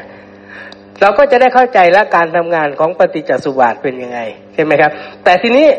มีอีกอย่างหนึ่งที่เราจะต้องเข้าใจนะว่าครับ การทำงานของนามรูปนั้น นามรูปนั้นนะครับ มันทำงาน มันก็อาศัยอาหารเหมือนกันใช่ไหมครับ เช่นร่างกายของเรานี้นะครับ ทั้งหมดเลยมีแล้ว มันก็จะต้องกินข้าวไหมครับ กินใช่ไหมครับ ก็คือกระบลิงกะลาอาหารเห็นไหมครับ คุณหมอก็เอามาว่า เออ ตัวนี้นะต่อต้องต้องใช้อาหารตัวนี้ เห็นไหมครับ นี่ แล้วทีนี้นะครับ สภาวะที่เกิดซ้อนขึ้นมา ซึ่งเราคุยกันตลอดเลยนะครับ แต่ละช่วงแต่ละช่วงซ้อนกันอยู่นะครับ แต่แต่ แต่คุณหมอไม่ได้เอาใส่ไว้นะครับ ก็คือสภาวะของปฏิจจสุปันธรรม เห็นไหมครับ มันก็จะมีอยู่ซ้อนอยู่ตรงนี้เพื่ออธิบายให้เห็นว่านะครับ ทุกสิ่งทุกอย่างนั้น สภาวะปฏิจจสุปันธรรมนั้นมันมีอยู่นะครับ ทุกขั้นตอนของปฏิจจสุปันนะครับนี่ครับครับเนาะเนี่ยนะครับจากตรงนี้นะครับเราจะเห็นว่าพอเราได้อัตภาพแล้วนะครับ ก่อนจะได้อัตภาพนี่จะมีอาหารตัวที่หนึ่งเข้ามาช่วย คือวิญญาณอาหารใช่ไหมครับ อนุเคราะห์แก่สัมภเวสี ซึ่งสัมภเวสีพระองค์ไม่ได้บอกว่าเป็นสัตว์นะพระองค์บอกว่าในบทพยัญชนะพระว่าอาหารสี่อย่างนี้นะครับ เป็นไปเพื่ออนุเคราะห์แก่สภาวะสัมภเวสีนะครับ อนุคหาสัตสัตตานังภูตานังนะครับ เป็นปัจจัยเพื่อให้การดำรงอยู่ของภูตานังสัตตานัง ตัวนี้คือสัตว์ที่เกิดแล้ว แล้วก็อนุขยาแก่สัมภเวสีนังนะครับสัมภเวสีนางวาอนุขหายะ พระองค์ใช้คำว่าอย่างนี้ พระองค์ไม่ได้ใช้คำว่า สัมภเวสีนางวาสัตตานังอนุขหายะ แต่ภูตานังสัตตานังเนี่ยพระองค์บัญญัติว่าภูตานังสัตตานังพวกนี้เป็นสัตว์ เพราะว่าการตอนที่พระองค์บัญญัติสัตว์เนี่ยพพระองค์บัญญัติคำว่าสัตว์สัตว์เนี่ย ก็เพราะว่ามันมีตา มีหู มีจมูก มีลิ้น มีกายใช่มีใจครับที่บัญญัติสสัตว์เนี่ย พระองค์บัญญัติเหมือนกันทุกประการกับการบัญญัติทุกข์ใช่ไหมครับ การบัญญัติทุกข์ก็เพราะว่ามันมีตา มีหู มีจมูก มีลิ้น มีกาย มีใจครับมีรูป มีเสียง มีกลิ่น มีรส มีโผฏฐัพพะมีธรรมารมณ์บัญญัติโลกก็เพราะว่ามีตา หู จมูก ลิ้น กาย ใจ ครับ เพราะฉะนั้นคำว่าสัตว์ก็ดีคำว่าทุกข์ก็ดีคำว่าโลกก็ดีมันคือคำเดียวกัน มันคือคำเดียวกันนะครับ แต่ว่าตอนที่เป็นสัมภเวสีนี่ มันยังไม่มีอย่างตาหูจมูกลิ้นกายใจ มันยังไม่มีรูปเสียงกลิ่นรสโผฏฐัพพะธรรมารมณ์ในใช่สมัยนั้นในขณะนั้นครับเพราะฉะนั้นจะบัญญัติสัตว์ยังไม่ได้อ่าอายตนะก็ไม่มีอายตนะก็ไม่มีครับเพราะฉะนั้นสิ่งนั้น ก็จะเกิดขึ้นเฉพาะในสมัยนั้นใช่ในสภาวะธรรมเดียวนั้น แล้วจะเรียกพี่แป๊ะจะเรียกท่านจิตตะขหบดี หรือใครๆในที่ยังเป็นภูตสัตว์อยู่นี่ว่าเป็นสัมภเวสีไม่ได้ ไม่ได้ครับ เพราะว่าสัมภเวสีจะปรากฏเมื่อมีเหตุมีปัจจัยครับใช่ไหมครับครับ เมื่อมีเหตุมีปัจจัยก็คือเมื่อมีอวิชชาเป็นปัจจัยครับเมื่อมีสังขารเป็นปัจจัย ตอนนั้นถึงจะมีสัมภเวสี เกิดขึ้นปรากฏเกิดขึ้น แล้วเมื่อมีสัมภเวสีเกิดขึ้น วิญญาณอาหารก็จะเกิดขึ้น ใช่ใช่ไหมครับ เพราะฉะนั้นวิญญาณอาหารเกิดขึ้นตลอดเวลาไหมในพวกเรา ไม่ ไม่ใช่ว่ามีวิญญาณอาหารเกิดขึ้นตลอดเวลา ถ้ามีวิญญาณอาหารเกิดขึ้นตลอดเวลา ก็ต้องมีนามรูปเกิดขึ้นตลอดเวลา ก็ต้องมีการได้อายตนะครบตลอดเวลา แต่มันไม่ใช่อย่างนั้นใช่ไหมครับครับ เพราะว่าเราได้อัตภาพมาแล้ว ตัวที่เป็นวิญญาณนะครับ เรียกว่าวิญญาณขันนะครับ ตัวมันทำงาน นั่นเองนะครับ แล้วก็มันทำงานไปตามนะครับอายตนะนั้นๆนนะครับ นี่ก็จะเป็นแบบนั้นนะครับ ก็คือพระพุทธเจ้าก็จะบัญญัติไปอีกแบบหนึ่งนะครับ พระองค์บัญญัติเป็นลำดับลำดับเป็นใช่ขั้นเป็นตอนเนาะพี่แป๊ะครับไม่ได้บัญญัติใช่รวมกันใช่ว่าวิญญาณธาตุนี่ก็ได้แก่วิญญาณอาหาร แล้วก็ตัวเดียวกันเลย ทุกประการกับวิญญาณขันธ์พระองค์ไม่ได้บัญญัติอย่างนี้ไม่ได้ไม่ได้บัญญัติอย่างพระนั้อนงค์บัญญัติวิญญาณอาหารคือมันเป็นปัจจัยเพื่อให้มีการเกิดใช่ในภพใหม่ครับพระองค์บัญญัติวิญญาณอาหารว่าอาหารเหล่าเนี้ยเกิดขึ้นเพราะตัณหาใช่ไหมครับใช่เพราะฉะนั้นเราก็ต้องทำความเข้าใจ ภูตะทั้งหลายนี่มีความเกิดขึ้นเป็นธรรมดา เพราะความเกิดขึ้นของอาหารครับอาหารตัวไหนที่จะทำให้ภูตะเกิดขึ้นได้ เราก็ต้องเข้าไปเห็นตามความเป็นจริง ซึ่งเมื่อเช้าผมก็คุยให้เราฟังแล้วว่า อาหารตัวนั้นก็คือวิญญาณอาหารเท่านั้นใช่ถ้ามีคำตอบว่าภูตะทั้งหลายเนี่ยความเกิดขึ้นของภูตะทั้งหลายเกิดขึ้นเพราะอาหาร อาหารที่ว่านั้นคืออะไรกอไก่กวลิงกาลหาร ขอไข่ ผัดสาหาร คอควาย มโนสันเจตนาหาร งองูวิญญาณอาหาร จอจานถูกทุกข้อ เราจะตอบข้อไหนครับ ต้องตอบว่าวิญญาณอาหารนะครับ ต้องตอบว่าวิญญาณอาหารภูตะเนี่ยมันเกิดขึ้น เพราะว่าวิญญาณอาหารเป็นปัจจัย อย่างเช่นไปเกิดเป็นพรหมน่ะเขาไม่ได้อาศัยกับวลิงกาลหาร เพราะว่าร่างกายของผมไม่ได้มีดินน้ำไฟลม ใช่ไหมครับ แล้วก็ไม่ได้เกี่ยวข้องกับผัสสาหาร ไม่ได้เกี่ยวข้องกับมโนสัญเจตนาหาร อาหารที่ชื่อว่ากับวลิงกาลหารก็ดี อาหารที่ชื่อว่าผัสสาหารอาหารที่ชื่อว่ามโนสัญเจตนาหาร เป็นอาหารที่เป็นไปเพื่อให้มีการดำรงอยู่ของสัตว์ที่เกิดแล้วครับใช่ไหมครับ นามรูปเกิดแล้ว สลายตนะมีแล้วปราศจากผัสสาหารได้ไหมครับ ไม่ต้องมีผัสสาหารอยู่ได้ไหมอยู่ไม่ได้ ปราศจากมโนสัญเจตนาหารอยู่ได้ไหมครับ อยู่ไม่ได้ เพราะฉะนั้นอาหารสองตัวเนี้ยเป็นไฟบังคับเลยว่าจะต้องมีแน่นอนในสัตว์ที่เกิดแล้ว ส่วนกวลิงกาลหารเนี่ยแล้วแต่ว่าเขาไปเกิดเป็นสัตว์พวกไหนใช่ไหมครับครับถ้าเขาไปเกิดเป็นสัตว์ในกรรมมาพบ อาหารตัวนี้จำเป็นไหมครับสำหรับการดำรงอยู่จำเป็นจำเป็น แต่ถ้าเขาไปเกิดเป็นพรหมจำเป็นไหมครับ ไม่ไม่จำเป็น เราก็ต้องทำความรู้ใช่ความเข้าใจตามความเป็นจริงครับ แต่ตอนที่เป็นสัตว์ที่เกิดแล้วต้องใช้วิญญาณอาหารไหมใช้ไหมครับ ตอนที่เกิดแล้วนะ ตอนที่เป็นพี่แปะตอนที่เป็นปู่สมบูรณ์ ตอนที่เป็นแม่น้อย ได้ใช้วิญญาณอาหารไหมครับ ไม่ได้ใช้ พระพุทธเจ้าได้ใช้ไหมครับ วิญญาณอาหาร ไม่ไม่ได้ใช้ครับท่านใช้อะไร ท่านใช้แค่อาหารสามอย่าง คือกับวลิงกาลอาหาร ผัสสะอาหาร มโนสัญเจตนาอาหาร เพราะวิญญาณอาหารมันเกิดจากตัณหา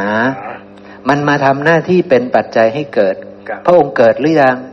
เกิดแล้วใช่จะเกิดอีกไหมในตอนที่ท่านมีชีวิตไม่เกิดอีกใช่ไหมครับเราเองก็ไม่เกิดอีกไม่เกิดใช่ไหมเพราะจะไปเกิดเนี่ยมันต้องเป็นเรื่องตายซะก่อนตายใช่ไหมครับ เพราะฉะนั้นเราต้อง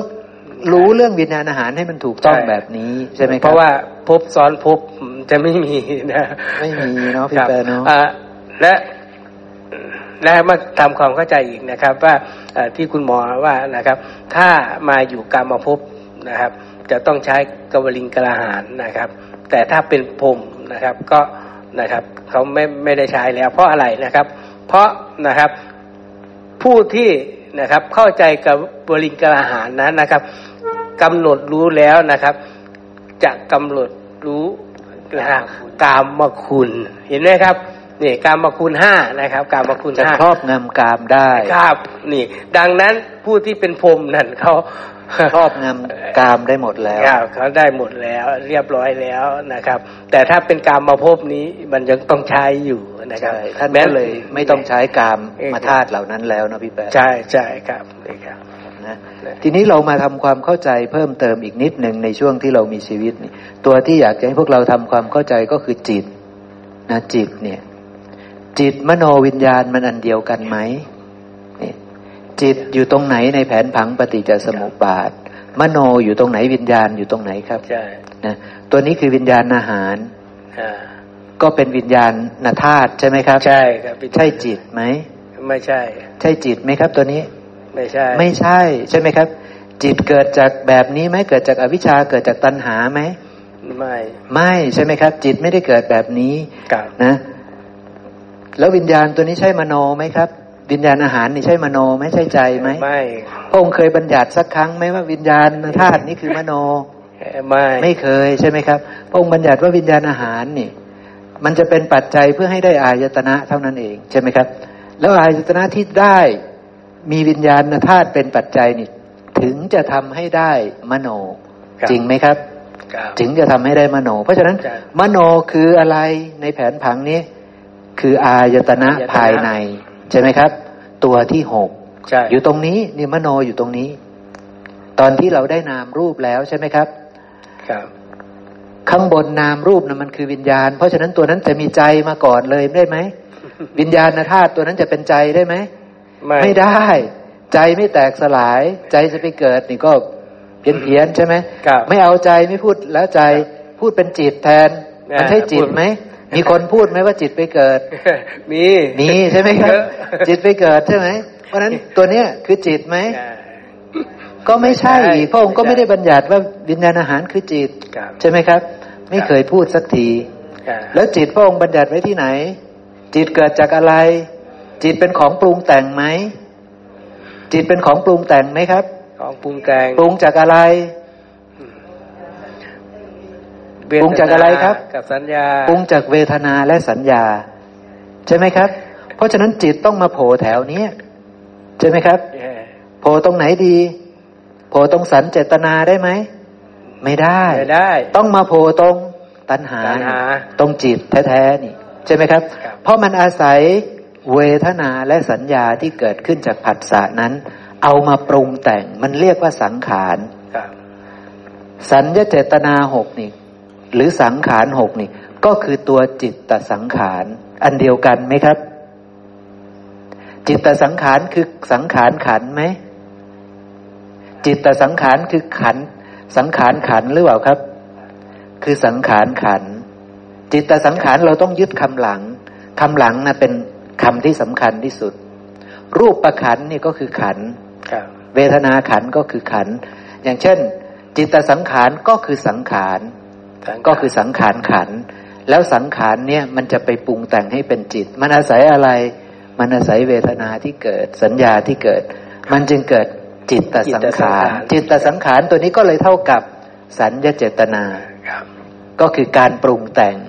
ปรุงแต่งอะไร ปรุงแต่งรูปเสียงกลิ่นรสโผฏฐัพพะธรรมารมณ์ปรุงแต่งแล้วได้อะไรได้จิต ใช่ไหมครับ นี่คือการบัญญัติของพระองค์ซับซ้อนไหมครับ เยอะไหมครับ เยอะและซับซ้อนใช่ไหมครับ บอกว่าปรุงแต่งรูป ปรุงแต่งเสียง ปรุงแต่งกลิ่นปรุงแต่งรสปรุงแต่งโผฏฐัพพปรุงแต่งธรรมารมณ์ แต่ปรุงแต่งแล้วได้อะไรครับ ได้จิตครับปรุงแต่งแล้วได้จิต ใช่ไหมครับ ปรุงแต่งแล้วได้จิต แต่บอกว่า เพราะมีเวทนาและมีสัญญาจึงมีการปรุงแต่งจิต จึงมีจิตตสังขาร ใช่ไหมครับใช่แล้วปรุงแต่งสังขารจิตตสังขารแล้วได้อะไร ก็ได้จิตอีกอ่าใช่ไหมครับ ก็ได้จิตอีกครับใช่ไหมเพราะฉะนั้นสันเจตนากับจิตตสังขารอันเดียวกันไหม อันเดียวกัน อันเดียวกัอันหนึ่งบัญญัติบอกว่าปรุงแต่งรูป ปรุงแต่งเสียง ปรุงแต่งกลิ่นปรุงแต่งรสปรุงแต่งโผฏฐัพพปรุงแต่งธรรมารมณ์นี่คือการบัญญัติแบบหนึ่งครับแต่บัญญัติอีกแบบหนึ่งว่า จิตตสังขารเนี่ย ก็คือเวทนาและสัญญา เพราะฉะนั้นตัวจิตตสังขารก็คือเอาเวทนาและสัญญามาเป็นวัตถุดิบในการปรุงแต่งครับเพราะฉะนั้นไอ้ตัวสัญญาเจตนา อาศัยเวทนาและสัญญาไหมจะไปปรุงแต่งรูป ปรุงแต่งเสียง ปรุงแต่งกลิ่น ปรุงแต่งรสปรุงแต่งโผฏฐัพพปรุงแต่งธรรมารมณ์ต้องอาศัยเวทนาและสัญญาไหมครับ ไม่มีเวทนาไม่มีสัญญาปรุงแต่งเลยรูปนั้น เสียงนั้นกลิ่นนั้นรสนั้นโผฏฐัพพนั้นธรรมารมณ์นั้น ไม่เกี่ยวกับเวทนาและสัญญาเป็นไปได้ไหมครับ ไม่ได้ เป็นไปไม่ได้ ใช่ไหมครับ เพราะสุขเวทนาเกิดจึงเอามาปรุงแต่งแล้วได้ราคะครับ เพราะทุกขเวทนาเกิดเอามาปรุงแต่งจึงได้โทสะครับเพราะสัญญาวิปลาสว่างาม เพราะสัญญาวิปลาสว่าไม่งามครับจึงเกิดจิตมีราคะมีโทสะใช่ไหมครับครับเนี่ยมันเป็นลำดับแบบนี้ เพราะฉะนั้นเราต้องเข้าใจจิตของพระองค์ให้ดี จิตเกิดเมื่อมีการปรุงแต่งจิตสำเร็จแล้ว ใช่ แล้วช้าไหมครับ กระบวนการปรุงแต่งจิต ไวไม่ช้าเลยไวผัสสะปุ๊บได้เลยไวใช่ไหมครับผัสสะปุ๊บได้เลย ได้จิตดวงไหนล่ะ มีราคะ มีโทสะมีโมหะครับนี่คือความเร็วใช่ไหมครับ ความชำนาญด้วยครับชำนาญเพราะอะไร เพราะหมายรู้ในโลกมันรู้หมดแล้วครับมันจำได้หมดแล้ว เพราะฉะนั้นมันตัดสินทันทีเลย เพราะเวทนาก็เกิดขึ้นอย่างรวดเร็วมากด้วย สัญญาก็รู้จักสิ่งนั้น แล้วก็ตัดสินสิ่งนั้นได้เลย ก็ได้จิตเลย ก็ได้วิปลาสเลย เมื่อได้จิตที่วิปลาสเป็นยังไงครับ รากเหง้าของอกุศลเกิด ใช่ไหมครับครับเนี่ยนี่คือการรู้จักว่านี่คืออกุศล ต้องรู้เรื่องพวกนี้ครับ ใช่ไหมครับครับถ้าไม่รู้เรื่องพวกนี้จะรู้อกุศลไหมล่ะครับพี่แปะไม่รู้ครับ ไม่รู้ก็จะท่องได้ว่าครับก็ฟังพระสูตรเป็นร้อยหน้านะนะครับ ก็จะรู้แค่ว่าไม่ฆ่าสัตว์เป็นอกุคือศลเขาจะรู้แค่แค่แค่อาการเฉยๆเขาไม่ได้รู้ความเกิดของมันนะครับ ว่าเหตุปัจจัยมันมายังไงเป็นยังไงถึงได้แบบนี้ สมณพราหมณ์เราอื่นก็เลยนะครับ บัญญัติแค่ความรู้ว่าเขามีความรู้สึกแค่นั้นเองนะครับ ว่าเอ่อเหมือนเหมือนเหมือนเมื่อเช้าพูดอะไรนะครับ สมณพราหมณ์เราอื่นเนี่ยเขายกย่องคนรู้รู้รู้รู้จักจิต ห้าร้อยดวง เออห้าร้อยดวงลูกบาทห้าร้อยดวงจิตเออการคนนั้นแหละกรตุ้ของจิตเอออันนี้ก็จะเป็นแบบนั้นนะครับ แล้วทีนี้ก็เลยนะครับ ถ้าไม่เข้าใจทางมาไม่เข้าใจเอ่อเอ่อเหตุปัจจัยที่ทำให้เกิดจิตนะครับ ก็เลยคิดว่าตัวจิตดวงนี้แหละนะครับ มันมันมันดีแต่มันมันดีมันเที่ยงด้วย มันไม่ตายด้วย เมื่อเพราะว่าอะไรมันอาศัยอยู่ใน ตัวเองนะเมื่อตายไปแล้วนะครับ ตัวนี้แหละ มันก็เลยล่องรอยไปเกิดนะครับนะเขาเขาเขาก็เลยอธิบายเป็นเป็นตัวที่ตายปุ๊บนะครับจะไปเป็นตัวลูกศรสีแดงนะครับ นั่นเองนะครับ ที่เขาอธิบายกันทั้งทั้งทั้งหมดเลยนะครับ ตายปุ๊บนะครับ มันก็จะวิ่งขึ้นไปไปอย่างลงไปหาที่เกิด และตัวสีแดงนี่แหละครับเขาจะเรียกว่าจิตเห็นไหมครับ อันนี้เขาเขาอธิบายผิดนะครับ เดี๋ยวเดี๋ยวนะครับตายปุ๊บนะครับ ตัวสีแดงนี้จิตจะล่องลอยไปนะครับ ล่องลอยไปนะครับ มันจะสะสมทั้งหมดทุกอย่างไปนะครับ แล้วก็ไปหาที่เกิด แล้วก็ตัวนี้แหละเป็นสัมภเวสีเขาอธิบายกันเป็นแบบนั้นนะครับ อันนี้อธิบายผิดนะครับเพราะว่าเขาคิดว่าเป็นจิตล่องลอยไปนะครับนี่ ที่เราเห็นนะครับว่านะครับ จิต ล่องลอยไปเกิดจิตออกจากร่างอย่างนี้นะครับจิตดับแล้วก็จิตเกิดทันที ครับเขาก็จะอธิบายแบบนั้นนะครับ ซึ่งซึ่งซึ่งไม่ใช่ไม่ไม่ใช่เหตุปัจจัยนะครับ แต่ที่พระพุทธเจ้าท่านได้บอกว่านะครับการอุบัติหรือการจุตินั้นเป็นแบบไหนนะครับ แล้วก็อาศัยอะไรอาหารอะไรนะครับ เหตุปัจจัยเป็นแบบไหนนะครับนะเพราะว่าที่เขาบอกว่าจิต ร่องรอยไปเกิดนั้น เพื่อเหลียกเลี่ยงหลีกเลี่ยงโมฆะบุรุษที่บอกว่าวิญญาณเยียนว่ายตายเกิดเห็นไหมครับนี่ก็จะเป็นแบบนั้นนะครับแล้วก็ก็มีบางคนก็อธิบายไปก็ตามสัญญาเขานะครับ อันนี้ก็มันก็ขึ้นอยู่ที่ว่าสัญญาของเขาเป็นแบบไหนก็ก็แล้วแต่นะครับ ก็จะเป็นแบบนั้น เพราะฉะนั้นเราก็เลยจะต้องมาแจ่มแจ้งในในรายละเอียดตรงนี้ในธรรมสิบหมวดนี้ว่าเมื่อมีผัสสะแล้วนะเวทนาเกิดนะ สัญญาเกิดนะ เขาทำงานยังไงนะครับ เขาใช้เวทนาและสัญญาเอามาปรุงแต่งให้เกิดเป็นจิตนะครับ เมื่อมีเวทนาเกิดมันจะจำเวทนานั้นไว้ มันจะจำธาตุนั้นไว้ด้วยนะครับ มันจะจำอย่างหลานแม่สุภาพรเขาจะจำแท็บเล็ตว่ายังไงครับว่ามันงามมันให้ความสนุกสนานใช่ไหมครับ นั่นคือเขาจำแท็บเล็ตนั้น มีเวทนาในแท็บเล็ตยังไง ดี ใช่ไหมครับ มีเวทนาที่เป็นสุขเวทนาจำแท็บเล็ตโดยความเป็นสุขรู้จักแท็บเล็ตโดยความเป็นสุข ใช่ไหมครับจำตัวแท็บเล็ตนั่นก็คือสัญญาในแท็บเล็ตด้วยใช่ไหมมีมีความหมายรู้ในแท็บเล็ตว่าเป็นแท็บเล็ตแล้วก็ยังจำแท็บเล็ตว่ามันให้สุขมันให้สุข เพราะฉะนั้นต้องเล่นแท็บเล็ตให้ได้ต้องดิ้นทุรนทุรายต้องให้ได้แท็บเล็ตเดี๋ยวนี้ใช่ไหม นี่คือนี่ก็คือธรรมชาติของเขา เขาจำธาตุนั้น เวทนาในธาตุนั้นไว้ เขาจำสองอย่าง รู้จักธาตุนั้นคือสัญญา แล้วก็จำเวทนาของธาตุนั้นด้วยเราก็เหมือนกันเราจำอุจจาระยังไงครับ เราจำอุจจาระยังไง เราจำว่ามันไม่งาม มันเหม็นให้ทุกขเวทนาใช่ไหมครับ มีอุจจาระใครให้สุขเวทนา ใช่ไหมครับ นี่คือเราจำเราจะจำสองส่วน คือรู้จักเขาว่ามันคืออันนี้ นี่คือสัญญาว่ามันคืออันนี้ มันคือดอกไม้นะนี่ มันคืออุจจาระนั่นนี่ มันคือแท็บเล็ตนั่นนี่มันคืออันนี้อันนั้นนะแล้วก็จำสัญญาในไอ้จำเวทนาของธาตุนั้นด้วย ดอกมะลิเป็นไงครับ หอมใช่ไหมเนี่ยเราจำดอกมะลิแบบนี้ใช่ไหมครับ เราจะจำทั้งเวทนาแล้วก็ตัวธาตุนั้นด้วย เราจำทุเรียนมะม่วงยังไงครับ ดีใช่ไหมอร่อยใช่ไหมนี่นี่นี่คือความจำของเราใช่ไหมเราจำมะยมยังไงทีนี้ ก็หลากหลายเนาะนะ บางคนก็ชอบนะ บางคนก็ไม่ชอบนะ ถ้ามีมะยมกับทุเรียนนี่เอาอะไรครับ เอาทุเรียนใช่ไหมนี่ นี่คือมันจำไม่หมดแล้วใช่ไหมแค่พูดมันก็รู้จัก เห็นมันทำไมจะไม่รู้จักผัสสะแล้วมันก็จะเกิด สัญญามันก็เกิดเวทนามันก็ตามมาด้วย แล้วมันก็ตัดสินไหมครับ ก็ตัดสินทันทีปรุงแต่งให้เกิดจิตทันทีเลยใช่ไหมครับ นี่คือกระบวนการเกิดขึ้นของจิตใช่ซึ่งจิตอยู่ตรงนี้ ใช่วิญญาณไหมไม่ใช่ ใช่มโนไหมไม่ใช่แต่ทั้งหมดนี้เป็นเพียงธรรมธาตุที่อาศัยปัจจัยจึงเกิดขึ้น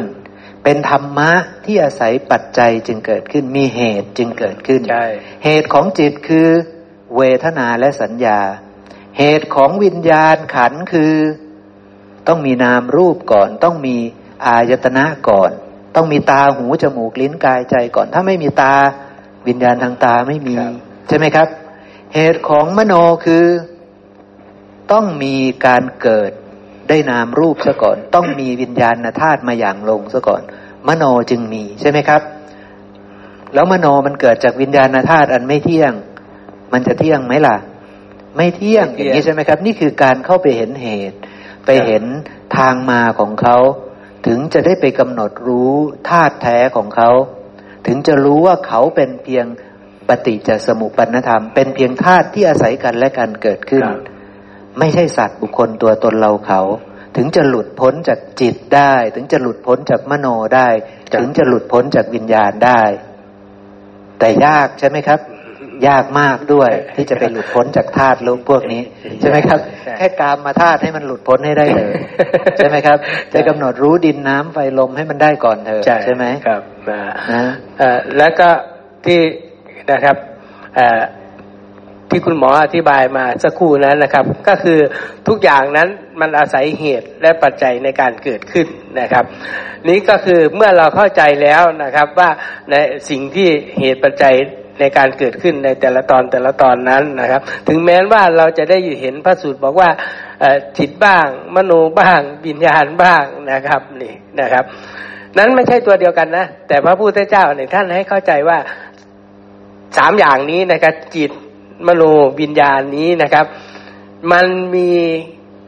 นะครับสภาวะการนะครับ เกิดขึ้นแปรเปลี่ยนได้อย่างรวดเร็วเหมือนกันนะสามอย่างนี้นะครับนี่ให้เราเข้าใจแบบนี้ แต่ไม่ใช่นะครับแต่ตัวเดียวกันแค่นั้นเอง ถ้าเราเข้าใจแล้วนะครับ เราก็สามารถที่จะอธิบายได้นะครับ ในทำสิมวดได้ในปฏิจจสุบาท แล้วก็ขั้นตอนในการเกิด ราคะโทสะโมหะได้นะครับ นี่ก็จะเป็นแบบนั้น และอีกอย่างหนึ่งนะครับ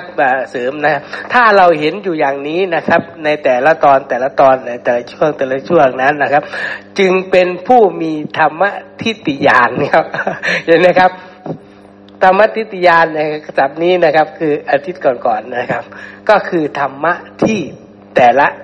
นะครับ แต่ละตัวแต่แต่ละตัวนั่นแหละครับเกิดขึ้นนะครับ นั้นนั่นเองนะครับ นี่ก็จะเป็นแบบนั้นนะครับอ่าแล้วเมื่อเราเข้าใจอยู่อย่างนี้นะครับทำไมนะครับ เราจึงมาสนทนาธรรมกันแบบนี้ เพื่อให้รู้ว่าความเกิดความดับหรืออาหารนะครับเอ่อเพราะอริยสาวกนะครับ ผู้มีสัมมาทิฏฐิจะต้องเข้าใจนะครับ จะต้องมีทิฏฐิที่ตรงนะครับไอ้หนึ่ง เข้าใจเรื่องอาหารสี่สองนะครับ เข้าใจเรื่องอายตนะเห็นไหมครับสามแล้วก็เข้าใจความเกิดความดับเห็นไหมครับ เราก็จะได้รู้ว่า เออนะครับเเมื่อเราศึกษาแล้วนะนะเราเข้าใจอยู่อย่างนี้ไหมนะครับ แล้วทีนี้ถึงแม้ว่าเราจะฟังแล้วอาจจะยังงงๆอยู่ ก็ไม่เป็นไร แล้วก็ นะครับสร้างความเพียรไปเรื่อย ๆ ในการพิจารณาเรียกว่าโยนิสูมนสิการในการฟังธรรมแต่ละแต่ละครั้งแต่ละครั้งนั่นเองนะครับตามความเข้าใจนะครับ เป็นไปไม่ได้ว่าเราจะฟังธรรมะของพระพุทธเจ้าแล้วก็เข้าใจแจ่มแจ้งตลอดเลยนะครับนะครับ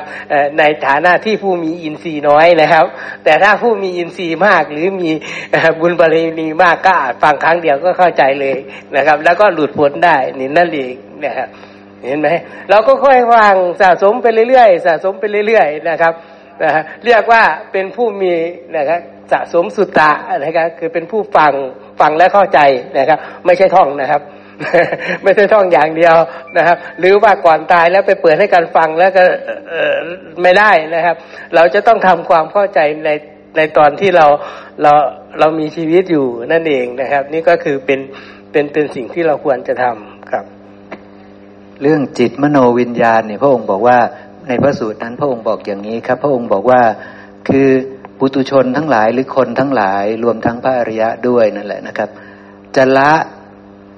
มหาภูตรูป อันมีอายุหนึ่งปีบ้างสองปีบ้างสิบปียี่สิบปีห้าสิบปีร้อยปีบ้างนี่ พอจะเบื่อหน่ายคลายกำหนัดแล้วก็หลุดพ้นได้ ใช่ไหมครับ เพราะอะไรครับ เพราะการกำหนดรู้ ดินน้ำลมไฟหรือตาหูจมูกลิ้นกายกายเนี่ยรูปประกายเนี่ยมันพอจะกำหนดรู้ได้ มันพอจะเข้าใจได้ ว่าเนี่ยมันเป็นของที่ มีอายุอาจจะหนึ่งปีสองปีสิบปียี่สิบปีห้าสิบปี มันก็ต้องตายใช่ไหม เพราะฉะนั้นของอย่างเนี้ยคือเขาจะเบื่อหน่ายคลายกำหนัดในของอย่างนี้ได้ ใช่ไหมครับ แต่พระองค์บอกว่า เขาไม่มีทางที่จะเบื่อหน่ายคลายกำหนัดในจิตบ้าง มโนบ้างวิญญาณบ้างได้เลย ปุตุชนนะ่ะเขาพอที่จะเบื่อหน่ายในกายเนี่ยที่มันแก่มีผมหงอกมีอะไรเนี่ยแล้วก็ต้องตายนี่เขาเบื่อได้เขาเห็นโทษของมันได้ ใช่ไหมครับเขาเบื่อที่ว่ามันเป็นไงครับทำไมเบื่อมัน เพราะมันเป็นทางมาของโลกด้วยเนาะครับแล้วมันก็ต้องเป็นภาระด้วยไหมเป็นภาระต้องดูแลเบียดเบียนไหมครับครับ เบียดเบียนทั้งตนเอง และอาจจะไปเบียดเบียนผู้อื่นไหมเบียดเบียนมาก เพราะฉะนั้นมันเป็นทางมาของบาปอากุศลอย่างหยาบหยาบๆใช่ไหมครับคือการเบียดเบียนตนเองก็ได้เบียดเบียนผู้อื่นก็ได้ มันมีธุระเยอะเกี่ยวกับตาหูจมูกลิ้นกายเนี่ย เพราะฉะนั้นเขาก็เลยเบื่อหน่ายของเหล่านี้ เขาก็ไปแต่เขาจะไปกำหนดรู้หรือว่ามีปัญญามีความรอบรู้ในจิตบ้างมโนบ้างวิญญาณบ้าง นั่นไม่ใช่ฐานะ เพราะคนที่จะมารู้ว่า วิญญาณอาหารคืออะไร จิตคืออะไรมโนคืออะไร วิญญาณขันคืออะไรวิญญาณธาตุคืออะไรนี่ มันคือความรู้ของพระพุทธเจ้าเท่านั้นที่จะรู้เรื่องพวกนั้นได้ การที่จะไปรู้เรื่องพวกนี้มันไม่ใช่ธรรมดา ที่จะรู้ว่าจิตมโนวิญญาณเป็นเพียงของปรุงแต่งอาศัยกันและการเกิดขึ้น แต่เขาคิดว่าสิ่งเหล่านั้นเป็นของที่เที่ยง อย่างเงี้ยเป็นต้น เขารู้ว่าตาหูจมูกลิ้นกายคือมหาภูตรูปนี่ ไม่เที่ยงหรอก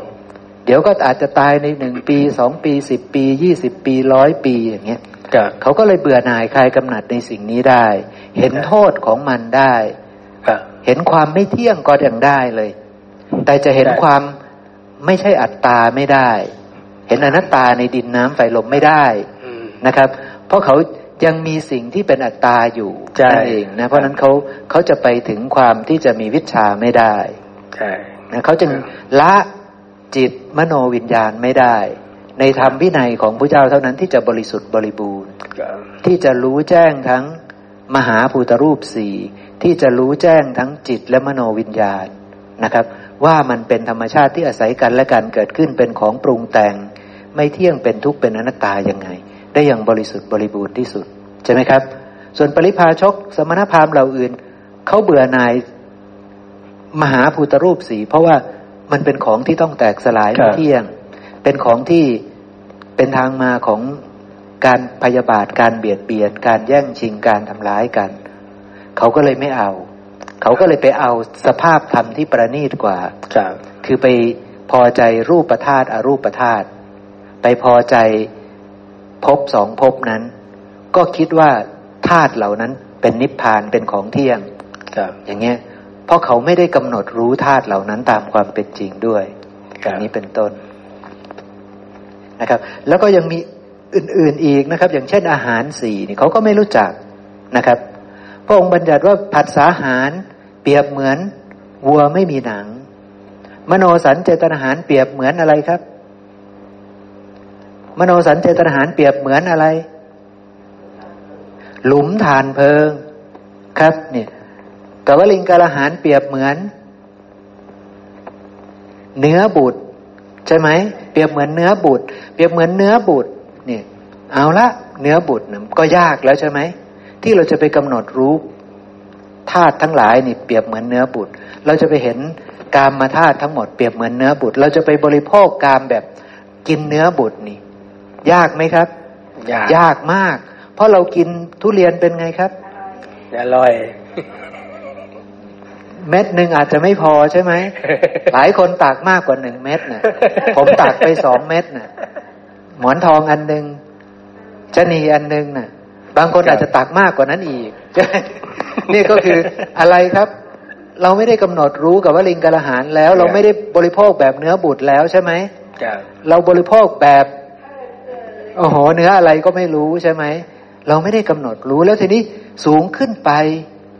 คือผัดสาหาร มันคือวัวไม่มีหนังนะเอาวัวไม่มีหนัง เพราะฉะนั้นเราไม่มีหนังอยู่แล้ว มันจะไปแบบไหนครับ มันวิปลาสอยู่แล้วเป็นทุนนะนะครับ คือวัวไม่มีหนังคือมันจะต้องไปถึงทุกข์อยู่แล้ว เวียนว่ายไม่จบไม่สิ้นอยู่แล้ว แล้ว มโนสัญเจตนาหารพระองค์บอกว่าเป็นหลุมฐานเพลิงเพราะฉะนั้นเราก็โจรลงหลุมฐานเพลิงทุกข่าวไปที่มีผัสสะผัสสะปุ๊บก็เป็นวัวไม่มีหนัง คือต้องได้ทุกข์แน่นอน ได้เกิดอีกแน่นอนนะครับ เพราะเราเป็นวัวไม่มีหนัง แล้วพอผัสสะเสร็จปุ๊บใช้ผัสสะก็กระโจนลงหลุมฐานเพลิงเพลิงเลยครับนี่ตัดสินไปตามอะไรครับครับ ไปตามสัญญาที่วิปลาสเลยใช่ไหมใช่ใช่ไหมครับผัสสะก็เป็นวัวไม่มีหนัง ต่อไปก็กระโจนลงหลุมฐานเพลิงทำไมต้องกระโจนลงหลุมฐานเพลิง เพราะสัญญาเธอเป็นแบบนั้น สัญญาเธอมันวิปลาสมันก็กระโจนลงเลย ได้ราคะ ก็แปลว่ากระโจนลงหลุมฐานเพลิง ได้โทสะก็กระโจนลงหลุมฐานเพลิง ได้โมหะ ก็กระโจนลงหลุมฐานเพลิงเพราะไม่ได้กำหนดรู้ ไม่ได้รู้จักผัสสาหาร ไม่รู้จักตาหูจมูกลิ้นกายใจครับอันเป็นทางมาของผัสสาหาร ไม่ได้เข้าใจตา หูจมูกลิ้นกายใจ เพราะฉะนั้นมีแผลที่ตา หูจมูกลิ้นกายใจหกแผลนะครับเหมือนไม่เยอะ แต่เยอะเต็มไปหมดเลยใช่ไหมครับ มีแผลหกแผล เราไม่เคยกำหนดรู้แผลหกแผลนี้คือไม่กำหนดรู้ตา หูจมูกลิ้นกายใจ เพราะฉะนั้นเป็นวัวไม่มีหนังใช่ไหมครับ เป็นคนก็ไม่มีหนังด้วย ใช่ไหมครับ ก็คือไม่มีหนังเลย เพราะฉะนั้นเมื่อไม่ได้รู้จักตาหูจมูกลิ้นกายใจก็คือ เป็นวัวไม่มีหนัง เป็นคนไม่มีหนังครับเมื่อไม่มีหนัง ต่อมาต้องใช้มโนสัญเจตนาหารคือต้องตัดสินโลกแล้ว ความรู้จากตาก็ไม่มีจากหูจากจมูก จากลิ้นจากกายจากใจ ไม่รู้จักทั้งหมดเลย สัญญามันจะไม่วิปลาสได้ไหม ไม่ได้มันเป็นสัญญาวิปลาส เพราะฉะนั้นมันกระโจนลงลมหลุมฐานเพลิงเลยไหมครับครับกระโจนลงทันทีแล้วได้อะไร ได้จิตวิปลาสทันทีครับได้ราคะได้โทสะโมหะนี่คือที่มาของทำไมพระองค์บัญญัติว่าผัสสาหารเป็นวัวไม่มีหนังครับมโนสัญเจตนาหารทำไมเป็นหลุมฐานเพลิง เพราะมันมีเหตุมีปัจจัย เพราะมันไม่ได้กำหนดรู้ตาหูจมูกลิ้นกายใจ เพราะฉะนั้นแผลหกแผลนี่มีแน่ครับ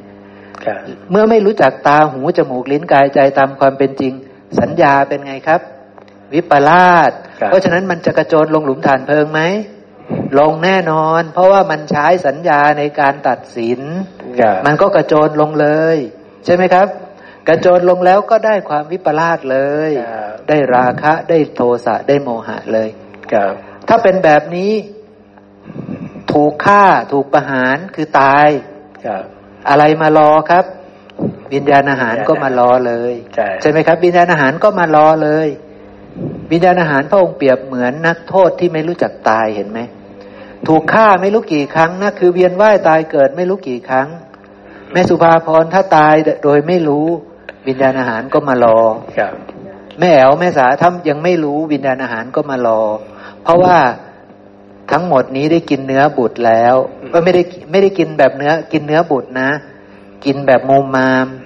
นะ กินเสร็จปุ๊บก็ไม่ได้กำหนดรู้ตาหูจมูกลิ้นกายใจ ก็ปล่อยแผลให้ตามสะดวกเลยนะครับ กระทบกับทุกสิ่งทุกอย่างเป็นแผลหมดเลย แล้วก็ไม่รู้จักแผลด้วยนะครับผัสสะแล้วปุ๊บก็กระโจนลงหลุมฐานเพลิงเลย ได้แผลเสร็จปุ๊บก็กระโจนลงหลุมฐานเพลิง เป็นไงครับเสร็จเจ็บแสบเผ็ดร้อนไหม ตัวไม่มีหนังนะ แล้วไปกระโจนลงหลุมฐานเพลิงอะ มันจะเป็นยังไงครับ ตายแล้วทีนี้ก็ต้องไปเกิดอีกใช่ไหมเกิดอีกเกิดใครมาช่วย วิญญาณอาหารก็มาช่วยนี่มันก็เวียนอยู่อย่างเนี้ยครับเพราะฉะนั้นยากไหมครับ ที่จะกำหนดรู้กวลิงกาลาหารกำหนดรู้ผัสสาหารกำหนดรู้มโนสัญเจตนาหารครับตัวยากที่สุดเลยก็เลยอยู่ที่ผัสสาหารกับมโนสัญเจตนาหารใช่แล้วก็วิญญาณอาหาร สามตัวนี้ยากที่สุด ยากสุด ใครจะไปกำหนดรู้ผัสสาหารได้ พวกสมณพราหมณ์เหล่าอื่น บางคราวเขากำหนดรู้กับวลิงกาลาหารใช่ได้นะบางคราวนะครับ พระเจ้าจักรพรรดิกำหนดรู้กับวลิงกาลาหารได้ไหมในบางคราวท่านกำหนดรู้ได้ ท่านครอบงำกับวลิงกาลาหารได้ในบางคราว ครอบงำแบบปุตุชนนะ คือเห็นว่ามันเป็นของไม่ดีมันเป็นทางมาของพยาบาทใช่เป็นไปทางมาของการเบียดเบียน มันเป็นภาระ ไม่เอาไม่ยุ่งเกี่ยวกับธาตุนี้ใช่ขอไปยุ่งเกี่ยวกับฌานหนึ่งสองสามสี่ขอไปยุ่งเกี่ยวกับเมตตากรุณามุทิตาอุเบกขา อันเป็นธาตุที่ประณีตกว่าใช่ก็ไปติดกับตัวนั้นอีกใช่ไหมครับ ได้กำหนดรู้ผัสสาหารไหมพระเจ้าจักรพรรดิมีแผลไหมมีครบถ้วนไหมโอ้ครบทั้งหกแผลใช่ไหมครับ กระโจนลงหลุมฐานเพลิงไหมครับ โจรกระโจนพระเจ้าจักรพรรดิยังกระโจนลงหลุมฐานเพลิงน่ะครับ ตายแล้วก็เป็นนักโทษต่อ มีนักโทษมารอคิวต่อ เตรียมถูกประหารอีกใช่เดี๋ยวจะถูกประหารชีวิตต่อไปใช่ไหมครับ ประหารเสร็จปุ๊บนักโทษตัวใหม่มาอีกแล้วไม่รู้จักตายพี่ไม่แป๊ะรู้จักตายมีนักโทษตัวใหม่มายืนรออยู่ตลอดเลยฆ่ามัน แต่ไม่ตายมาอีกแล้วมารออีกละวิญญาณอาหารมารออีกละอย่างเงี้ย เพราะว่ามันยังไม่ได้กำหนดรู้กับว่าลิงกะละหารผัสสะอาหาร มโนสันเจตนาหาร มันไม่ได้กำหนดรู้ตา หูจมูก ลิ้นกายใจ ไม่ได้รู้จักอะไรเลย เพราะฉะนั้นผัสสะปุ๊บกระโจนปั๊บนะนี่คือกุศอกุศลเป็นอย่างนี้นะอกุศลมันมาจากไหนเราก็ต้องแบบนี้พอเราเรียนรู้แบบนี้เราก็เลยรู้ว่าอ๋ออกุศลเป็นเช่นนี้ อกุศลมาจากความไม่รู้แจ้งโลก ไม่รู้แจ้งตา หูจมูกลิ้นกายใจ ไม่รู้จักผัสสาหาร ไม่รู้จักการทำงานของมโนสัญเจตนาหารใช่ไหมครับ ไม่เข้าใจเรื่องพวกนี้ แต่พอไปกำหนดรู้ผัสสาหาร ถ้ากำหนดรู้และครอบงำผัสสาหารได้ เป็นอะไรครับ เป็นพระอรหันต์เพราะว่าได้กำหนดรู้ตา หู จมูก ลิ้นกายใจและครับได้กำหนดรู้ผัสสาหารและใช่ได้ครอบงำเวทนาสามได้แล้ว เป็นอย่างนั้นไหมครับครับ ท่านกำหนดรู้เวผัสสาหารนี่ผัสสาหารมันมาจากไหน มันมาจากตา หูจมูก ลิ้นกายใจใช่ไหมครับ แผลหมดหรือยัง หมดแล้วหมดแล้วไม่มีแผลแล้วใช่ไหมครับหรือไม่ก็เอาไม่กำหนดรู้ล่ะผัสสาหารแต่จะมากำหนดรู้มโนสันเจตนาหาร มโนสันเจตนาหารมาจากไหน จะตกหลุมฐานเพลิงเมื่อไหร่เมื่อไม่รู้ใช่ไหมครับครับ เมื่อวิปลาสเมื่อสัญญาวิปลาสนะรู้จักว่าอ๋อมโนสันเจตนาหารนี่มันอาศัยเวทนา มันอาศัยสัญญา มันไม่ได้กำหนดรู้ทั้งเวทนาและสัญญา มันไม่มีความรู้ที่เป็นความรู้ที่แจ้งโลก เพราะฉะนั้นมันก็เอาความรู้ที่ไม่แจ้งโลกในการตัดสิน มันก็เตรียมกระโจนลงหลุมฐานเพลิงเลย แต่บัดนี้รู้แล้วว่าสัญญาที่ไม่วิปลาสคืออะไร การรู้ที่ถูกต้องคืออะไร ก็คือรู้จักตาหูจมูกลิ้นกายใจตามความเป็นจริง เพราะฉะนั้นการกำหนดรู้มโนสันเจตนาหาร มันก็เลยไปพ่วงเอากำหนดรู้ผัสสาหารด้วยในโดยปริยายครับใช่ไหมครับ มันก็เลยไปพ่วงเอา มีการกำหนดรู้ผัสสาหารโดยปริยาย ไปกำหนดรู้ตาหูจมูกลิ้นกายใจ โดยปริยายเลยไหมครับ โดยปริยายเลยครับเพราะสัญญาจะไม่วิปลาสได้นั้น ก็ต้องฉลาดแล้วรู้แจ้งแล้วชัดเจนแล้วในตาหูจมูกลิ้นกายใจใช่ใช่ไหมครับครับถ้ายังไม่ฉลาดตาหูจมูกลิ้นกายใจ สัญญายังวิปลาสอยู่ใช่ไหมครับครับก็ต้องกระโจนลงหลุมฐานเพลิงครับ แต่เมื่อใดที่ครอบงำมโนสันเจตนาหารได้แล้ว แปลว่าสัญญาไม่เคยวิปลาสเลยใช่แปลว่าเป็นพระอรหันต์เรียบร้อยแล้ว ไม่มีการกระโจนลงหลุมฐานเพลิงอีกต่อไปครับใช่ไหมครับ ไม่มีการกระโจนลงหลุมฐานเพลิงอีกต่อไปใช่ไหมครับนี่ก็คือใช่สองอาหารนี้ แล้วสุดท้ายคือกำหนดรู้วิญญาณอาหารครับวิญญาณอาหาร จะมีวิญญาณอาหารเมื่อไหร่ เมื่อยังกระโจนลงหลุมฐานเพลิงอยู่ เมื่อเธอยังกระโจนลงหลุมฐานเพลิงอยู่ เธอจะมีวิญญาณอาหารทันทีใช่ไหมครับ เพราะฉะนั้นก็เข้าใจแล้วว่าจะไม่ต้องไปมีวิญญาณอาหารอีก ก็ต่อเมื่อว่าไม่กระโจนลงหลุมฐานเพลิงแล้ว รู้แจ้งโลกแล้ว ไม่วิปลาสในตาหูจมูกลิ้นกายใจแล้ว ไม่พากันกระโจนลงหลุมฐานเพลิงอีกแล้วครับและไม่มีตัณหาอีกต่อไปแล้ว ไม่ไปปรุงแต่งให้เอ่อเกิดเป็น ตัณหาอีกต่อไปแล้วไม่ปรุงแต่งให้จิตวิปลาสอีกต่อไปแล้ว เพราะรู้แจ้งโลกอย่างถูกต้องแล้ว เมื่อตัณหาสิ้นแล้ว เหตุปัจจัยให้มีวิญญาณอาหารก็ไม่มีแล้วใช่การเกิดในภพใหม่ก็ไม่มีอีกต่อไป เพราะฉะนั้นคนที่ครอบงำวิญญาณอาหารได้ ก็คือครอบงำตัณหาได้ครับก็คือฉลาดแล้วในโลกนี้รู้แจ้งแล้วในโลกนี้ครับไม่กระโจนลงหลุมฐานเพลิงอีกต่อไปครับเห็นไหมครับ มันเป็นเรื่องเดียวกันไหม เนี่ยเรื่องเดียวกันทั้งหมดครับ เว้นจากตาหูจมูกลิ้นกายใจไม่ได้ ต้องรู้จักสิ่งนี้ก่อน ถึงจะเรียกว่าสัญญาไม่วิปลาสใช่ไหมครับ เมื่อรู้จักสิ่งนี้ ผัสสาหารเป็นอันครอบงำได้แล้วใช่ไหมครับ เป็นอันกำหนดรู้ตาหูจมูกลิ้นกายใจ เป็นอันกำหนดรู้ผัสสาหารแล้วครับเป็นอันครอบงำเวทนาสามได้แล้ว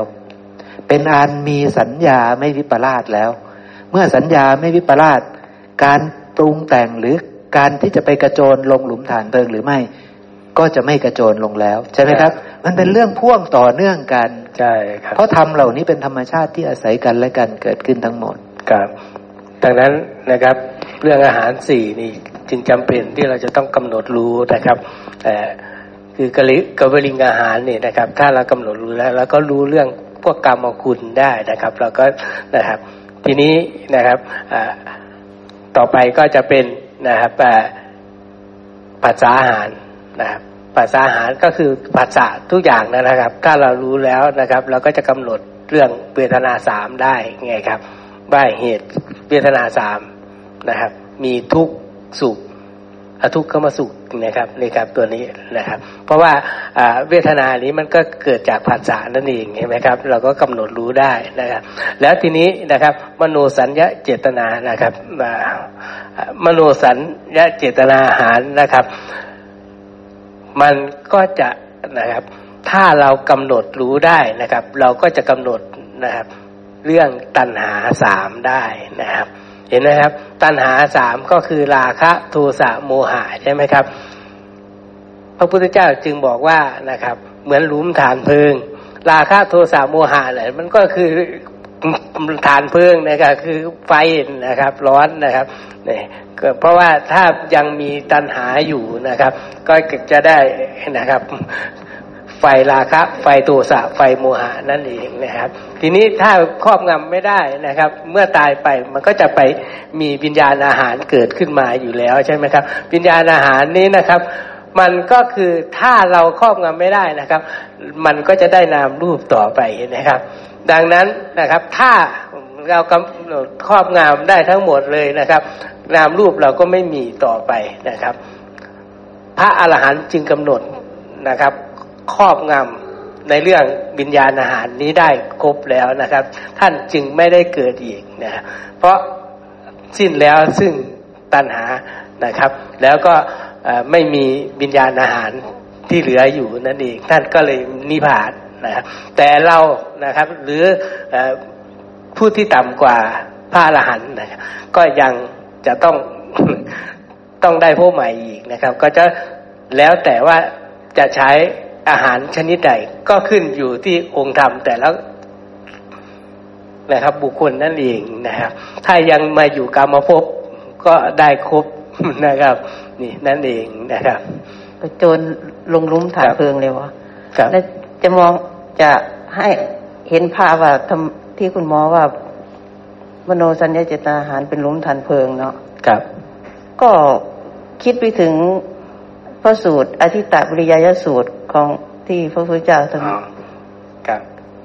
สอนชดินน่ะนะใช่ไปตาเป็นของร้อนใช่หูเป็นของร้อนครับคืออายนะทั้งหกเนี่ยเป็นของร้อนใช่ร้อนเพราะไฟคือราคะ ไฟคือโทสะไฟโมคือโมหะครับมันจะไม่ใช่หลุมฐานเพลิงได้ยังไงเนาะใช่นี่นี่เห็นภาพเลย คือทำไมมโนสัญญาจิตอาหารคือหลุมฐานเพลิงครับเพราะใน ตาหูจมูกลิ้นกายใจของเรามัน มันเป็นหลุมเพลิง ใช่อืมถ้าไม่กำหนดรู้นี่ เป็นหลุมเพลิงทั้งหกมีตั้งหกหลุมนั่นครับโอ้ยต้องกระโจนไปอืมกระโจนลงเลยครับเอ่อก็คือพระพุทธเจ้านี่ท่านบอกว่าทุกสิ่งทุกอย่างเนี่ย มันก็มีอาหารของของของมันอยู่แล้วนะครับตราบใดที่ที่ที่ยังมีอัตภาพอยู่นะครับ แม้แต่อวิชชาก็ยังมีอาหาร อาหารของวิชาอะไรครับจำได้ไหมครับ นิวรณ์ห้าครับถูกต้องครับ นิวรณ์ห้าเป็นอาหารของอวิชชา เห็นไหมครับนี่เราก็จะได้เห็นนะครับ ทุกสิ่งทุกอย่างนะพระพุทธเจ้าท่านบัญญัติไว้แล้ว เพราะทุกสิ่งทุกอย่างนั้น มันเกิดจากเหตุปัจจัย เกิดจากความปรุงแต่ง เห็นไหมครับ ทุกสิ่งทุกอย่างเกิดจากความปรุงแต่ง เห็นไหมฮะนี่ ถ้าเราเข้าใจแล้วนะครับเราก็สามารถที่จะเเริ่มพัฒนาสัญญาเรานะครับ อย่าวิปลาสนั่นเองเห็นไหมครับ มันก็เป็นครับครับถูกต้องครับนะครับ ดังนั้นที่แม่ชีบอกว่านะครับ เมื่อเรามีสตินะครับ เราก็ระลึกชอบนะครับ ตามสัญญาที่ไม่วิปลาสเห็นไหมครับ เราก็พิจารณาเห็นธรรมตามความเป็นจริง เห็นไหมครับเราก็ตอบได้นะครับ ครับทีนี้นะ ผมจะสรุปให้เราฟัง เพราะฉะนั้นนี่คือความรู้ในปฏิจจสมุปบาทใช่ไหมครับ ซึ่งผมบอกว่านี่แหละคือความรู้ในอริยสัจสี่ใช่ไหมครับ และนี้แหละคือสัมมาทิฏฐิแล้วภาษาลีบุตรขยายอีกนิดว่าสัมมาทิฏฐินั้นก็คือความรู้ในกุศล อกุศล ความรู้ในอาหารสี่ด้วย แล้วก็แจกแจงเป็น อริยสัจสี่แล้วก็แจกแจงเป็นปฏิจจสมุปบาทนะครับนี่นะครับ ในธรรมชาติที่อาศัยกันและกันเกิดขึ้นในปฏิจจสมุปบาท หรือเป็นตัวปฏิจจสมุปปนธรรมนี่ทั้งหมดเป็นทุกข์ใช่ไหมครับ อวิชชาเป็นทุกข์ไหมครับ เป็นทุกข์สังขารทั้งหลายเป็นทุกข์ใช่ไหมครับครับวิญญาณเป็นทุกข์นามรูปทุกข์ปฏิจจสมุปปนธรรมนี้เป็นทุกข์ทั้งหมดใช่ไหมครับ เหตุที่เป็นทุกข์เพราะว่า มันถูกปัจจัยปรุงแต่งอาศัยปัจจัยจึงเกิดขึ้น อาศัยปัจจัยอะไร อาศัยปัจจัยอันไม่เที่ยง ใช่ไหมครับ มันอาศัยปัจจัยอันไม่เที่ยง มันจึงเป็นทุกข์นะครับนะซึ่งเราต้องค่อยๆเข้าไปพิจารณา ว่ามันอาศัยปัจจัยอันไม่เที่ยงอะไรบ้างอย่างเงี้ยอย่างเช่นนามรูปในปัจจุบันเนี่ย มันอาศัยมหาภูตรูปสี่ในการปรุงแต่งเป็นตาหูจมูกลิ้นกาย มันอาศัยวิญญาณธาตุในการปรุงแต่งให้เกิดเป็นใจ แล้วทั้งหมดนี้ก็มาตั้งอยู่ในอากาศธาตุดินน้ำลมไฟ วิญญาณธาตุอากาศธาตุล้วนไม่เที่ยงทั้งหมด ล้วนเป็นของที่แปรผันเป็นอย่างอื่นได้ทั้งหมด เพราะฉะนั้น นามรูปนี้ย่อมไม่เที่ยง ย่อมเดินไปสู่ความสิ้นไปเสื่อมไปคลายไปแตกสลายไปเป็นธรรมดา คือเป็นทุกข์ใช่ไหมครับเนี่ยทั้งหมดนี้เป็นทุกข์ นามรูปเป็นทุกข์อายตนะภายนอก คือรูปเสียงกลิ่นรสโผฏฐะธรรมารมก็ล้วนเป็นทุกข์ โดยที่รูปเสียงกลิ่นรสโผฏฐะก็ปรุงขึ้นจากมหาภูตรูปสี่หรืออาศัยมหาภูตรูปสี่จึงเกิดขึ้นได้ใช่ไหมครับ ส่วนธรรมารมมันได้แก่เวทนา สัญญาสังขาร ถ้าเรารู้แจ้งในธรรมสิบหมวด ถ้าเรารู้แจ้งใน ธรรมชาติที่อาศัยกันเกิดขึ้นในปฏิจจสมุปบาทอย่างละเอียด เราก็จะรู้ว่าธรรมารมทั้งหมดอาศัยผัสสะจึงเกิดขึ้น แต่ผัสสะก็อาศัยนามรูปอันไม่เที่ยงเพราะฉะนั้นผัสสะย่อมไม่เที่ยงเมื่อผัสสะไม่เที่ยง เวทนาสัญญาสังขารหรือธรรมารมย่อมไม่เที่ยง ย่อมเดินไปสู่ความสิ้นไปเสื่อมไปคลายไป แตกสลายไปเพราะฉะนั้นธรรมารมก็เป็นทุกข์ด้วย ทั้งหมดนี้เป็นทุกข์กระทบกันแล้วก็ได้วิญญาณ วิญญาณก็ย่อมเป็นทุกข์รวมเป็นผัสสะผัสสะก็ย่อมเป็นทุกข์เวทนาที่เกิดขึ้นก็เป็นทุกข์สัญญาที่เกิดขึ้นก็ทุกข์สัญญาเจตนาหรือสังขารที่เกิดขึ้นก็ทุกข์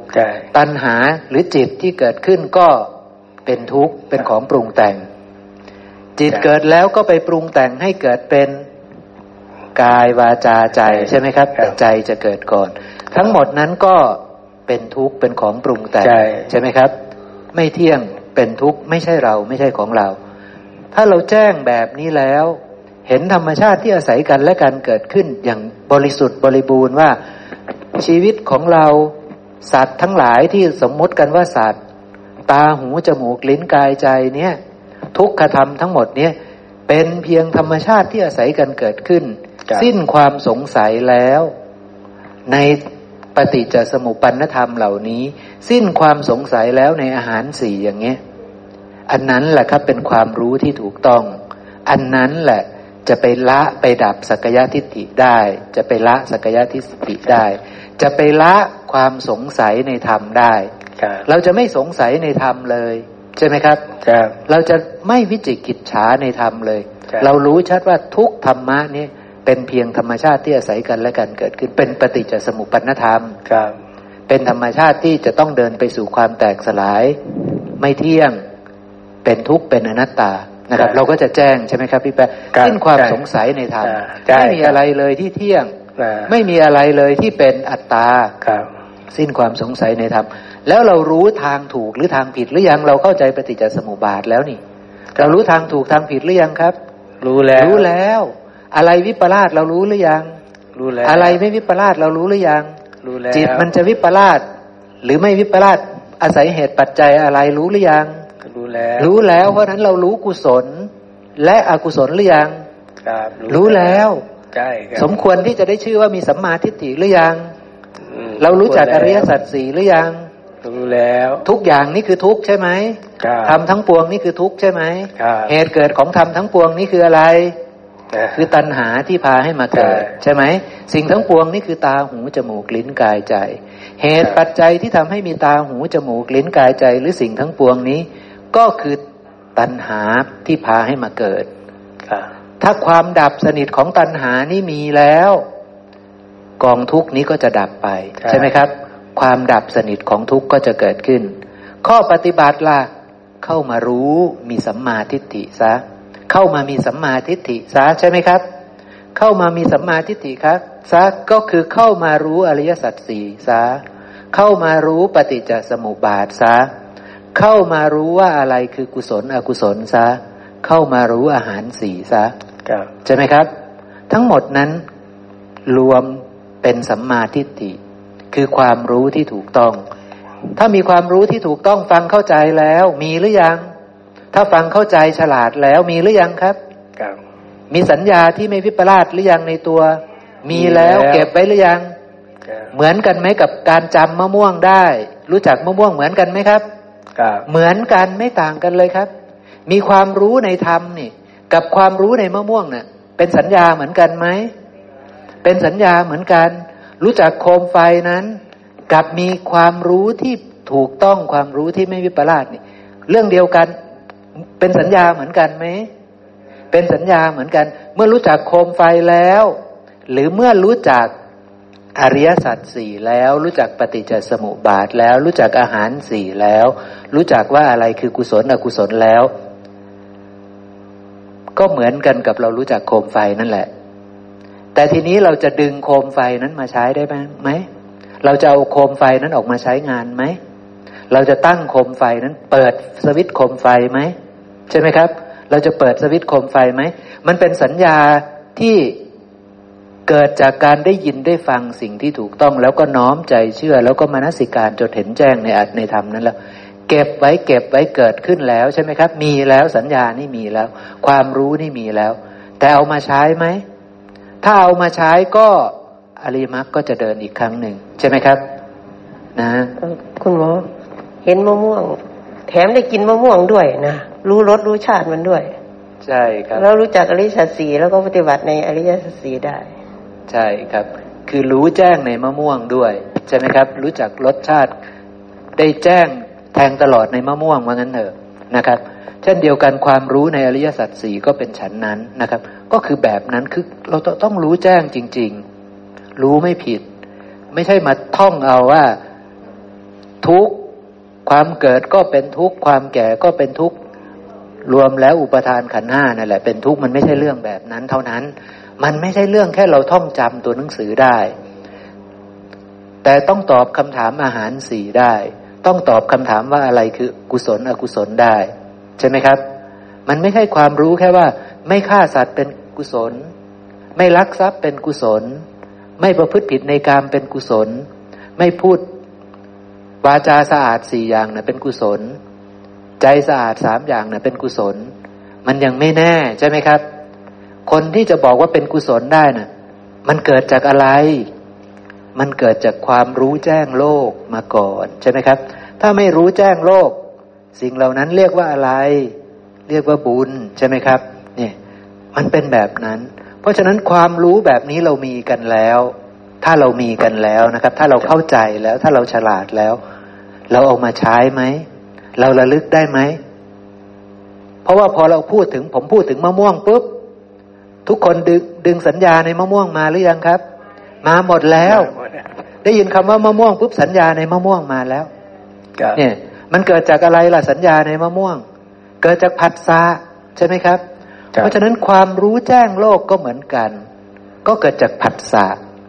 มันมีอยู่แล้วในตัวเรา วันดีคืนดีเราคิดถึงมะม่วงได้ไหมครับ เราคิดถึงทุเรียนแม่น้อยได้ไหม เราคิดถึงผู้ชายคนนี้ผู้หญิงคนนั้นได้ไหม คิดถึงเรื่องนี้เรื่องนั้นได้ไหมครับ มันเป็นธรรมชาติไหมเรื่องแบบนี้ เป็นธรรมชาติ เช่นเดียวกัน เรามีความรู้ในเรื่องเหล่านั้นไหมที่เราไปคิดถึงน่ะ เรามีสัญญาแล้วใช่ไหมครับถ้าเราไม่มีสัญญาในสิ่งนั้น เราจะไปคิดถึงได้ไหมครับไม่ได้ครับ ถ้าไม่มีสัญญาในสิ่งนั้นน่ะ จะไปคิดถึงได้ไหมครับสมมติว่าผมพูดว่า ดอก A B C ไม่รู้เรารู้จักดอก A B C ไหมครับ แล้วเราจะคิดถึงดอก A B C เป็นไหม ไม่เป็น เพราะเราไม่รู้จักดอก A B C ใช่ใช่ไหมครับ แต่ถ้าเรารู้จักดอก A B C แล้วผมพูดว่าดอก A B C เราระลึกได้เลยทันทีไหมครับ เช่นเดียวกันความรู้ในอริยสัจสี่ก็ฉันนั้นใช่เหมือนกันครับมันมีอยู่แล้วใช่ไหม เราระลึกได้ไหม ถ้าเราระลึกได้ แล้วเรามานาสิการให้แจ้งอีกครั้งหนึ่งมาร์กเดินไหมครับมาร์กเดินครับใช่พิจารณาให้แจ้งระลึกว่าตาคืออะไรหนอ เนี่ยอ๋อตาเป็นธรรมชาติที่เกิดจากปัจจัยปรุงแต่งอาศัยกันและกันเกิดขึ้นกำลังพิจารณาถูกแล้วใช่ไหมครับ เกิดจากอะไรเกิดจากมหาภูตรูปสี่อย่างนี้อย่างนี้อย่างนี้ครับมักเกิดไหมครับมักเกิดใช่แค่พระองค์บอกว่า ถ้าบุรุษสตรี คฤหัสถ์บรรพชิตนะ พิจารณาเนืองๆว่า เรามีความเกิดเป็นธรรมดาครับไอเรามีความแก่เป็นธรรมดาโทษทีครับ เรามีความแก่เป็นธรรมดา ฐานะเนืองๆห้าประการนะ เรามีความแก่เป็นธรรมดา เรามีอะไรอีกครับ เรามีความเจ็บไข้เป็นธรรมดา เรามีความตายเรามีความพัดพลาดจากของรักของหวง เรามีกรรมเป็นของตนเองนี่เราลองคิดสิครับ ถ้าเรา พิจารณาเนืองๆพระองค์ให้พิจารณามนสิการใช่โยนิโสมนสิการด้วย ต้องเป็นโยนิโสมนสิการ เพราะว่าพิจารณามันมีกี่อย่าง มันมีสองอย่างใช่พิจารณานี่ครับมันมีโยนิโสกับอโยนิโสครับใช่ไหมครับ คนที่จะโยนิโสได้คือใคร คืออริยสาวกใช่คนที่จะอโยนิโสได้คือใคร คือปุตุชนครับเขาคิดได้ไหม เรามีความ แก่เป็นธรรมดาเขาคิดได้ไหมครับ คิดได้ได้คิดได้แบบไหน คิดได้แบบปุตุชนปุถุชน เรามีความเจ็บไข้เป็นธรรมดาเขาคิดได้ไหมครับครับ คิดได้ เรามีความตายเป็นธรรมดาเขาคิดได้ไหมครับได้คิดได้ แต่แตกต่างกันยังไงล่ะสองคนนี้ครับคนหนึ่งเอาสัญญาที่ไม่วิปลาสมาเป็นเครื่องครับมาเป็นเครื่องในการพิจารณา มาเป็นเครื่องมือในการพิจารณาครับว่าทำไมมันต้องแก่ครับ เพราะมันเป็นของปรุงแต่งปรุงจากอะไร เนี่ยใช่ไหมครับ เอาเครื่องออกมาแล้วเอาความรู้ในปฏิจจสมุปบาทใช่ไหมครับเอาความรู้ในเรื่องว่าตามันมาจากไหน หูจมูกลิ้นกายใจมันมาจากไหนใช่ไหมครับใช่นี่คือเรามีเครื่องแล้ว เรามีเครื่องมือ เรามีสัมมาทิฏฐิเราก็หยิบเครื่องมือนั้นออกมาใช้ใช่ความรู้นั้นออกมาใช้ครับทั้งทั้งที่เราก็รู้เรื่องนี้อยู่แล้วใช่ไหมครับพี่แป๊ะใช่แต่เราก็เอามาทำอีกครั้งหนึ่ง ต้องทำเอามาทำอีกครั้งหนึ่งเอามาทำอีกครั้งหนึ่งครับครั้งหนึ่งครั้งหนึ่งทำเรื่องเดิมไหมครับ เรื่องเดิมก็ทำเรื่องเดิมนั่นแหละครับเรื่องอะไรเรื่องตาครับหูจมูกลิ้นกายครับใจ ทบทวนเรื่องเดิมแต่มันก็เป็นมาร์กทุกข่าวไปใช่ครับใช่ไหมครับ จนกว่าอะไร จนกว่าจะดับความวิปลาสได้ครับจนกว่าจะเห็นตาโดยความใช่บริสุทธิ์บริบูรณ์ไม่วิปลาสในตาแล้วครับ จนกว่าจะไม่วิปลาสในหูจมูกลิ้นกายใจแล้วนะพี่แป๊ะนะครับ เพราะว่าเอ่อทุกภาษานะครับ มันก็จะต้องมีสภาวะเกิดขึ้นมา ดังนั้นเราจะต้องโยนิโสมนสิการนะครับ ดังนั้นโดยโยนิโสมนสิการเนี่ยครับนะฮะอริยสาวกนี่จะต้องรู้ว่านะครับอ่าเห็นธรรมตามความเป็นจริงนะครับในภาษามันเกิดขึ้นสภาวะธรรมที่มันเกิดขึ้นนะครับ ว่ามันไม่เที่ยง มันเป็นทุกข์ มันเป็นอนัตตานะครับ นี่ก็จะเป็นในสิ่งที่เรามีนะครับปัญญาในการพิจารณา หรือโยนิโสมนสิการได้อย่างถูกต้องนะครับ เพราะว่าโยนิโสมนสิการนี่แหละครับ จะทำให้นิวรณ์นั้นนะครับ มันระงับไปนะครับ แล้วทีนี้นะครับเรื่องกุศลนะครับ เราก็จะต้องทำนะครับ เพราะว่าอะไรกุศลนี้นะครับ เป็นไปทางกายวาจาใจ ไม่เบียดเบียนนะไม่มีโทษนะครับ นี้ก็คือเป็นสิ่งที่เราจะต้องทำและก็สิ่งที่เราจะต้องมีก็คือทิฏฐิอันไม่มีโทษนะครับ ทิฏฐิที่ไม่ได้เบียดเบียนนะครับดังนั้นทิฏฐิที่ถูกต้องก็คือสัมมาทิฏฐินะครับพระสูตรบอกว่าถ้าเรามีอยู่อย่างนี้ เหมือนบุคคล เก็บไว้บนสวรรค์ เห็นไหมครับ คือกรรมเราทำไว้แล้วนะครับ มันก็จะไปสู่สุคติโลกสวรรค์นะครับ ดังนั้นมันไม่ใช่เป็นนะทั่วไปนะครับนะการเจริญกุศลนะดังนั้นเพื่อเป็นกำลังใจนะครับ อยากให้ทุกท่านได้เข้าใจนะครับ แล้วก็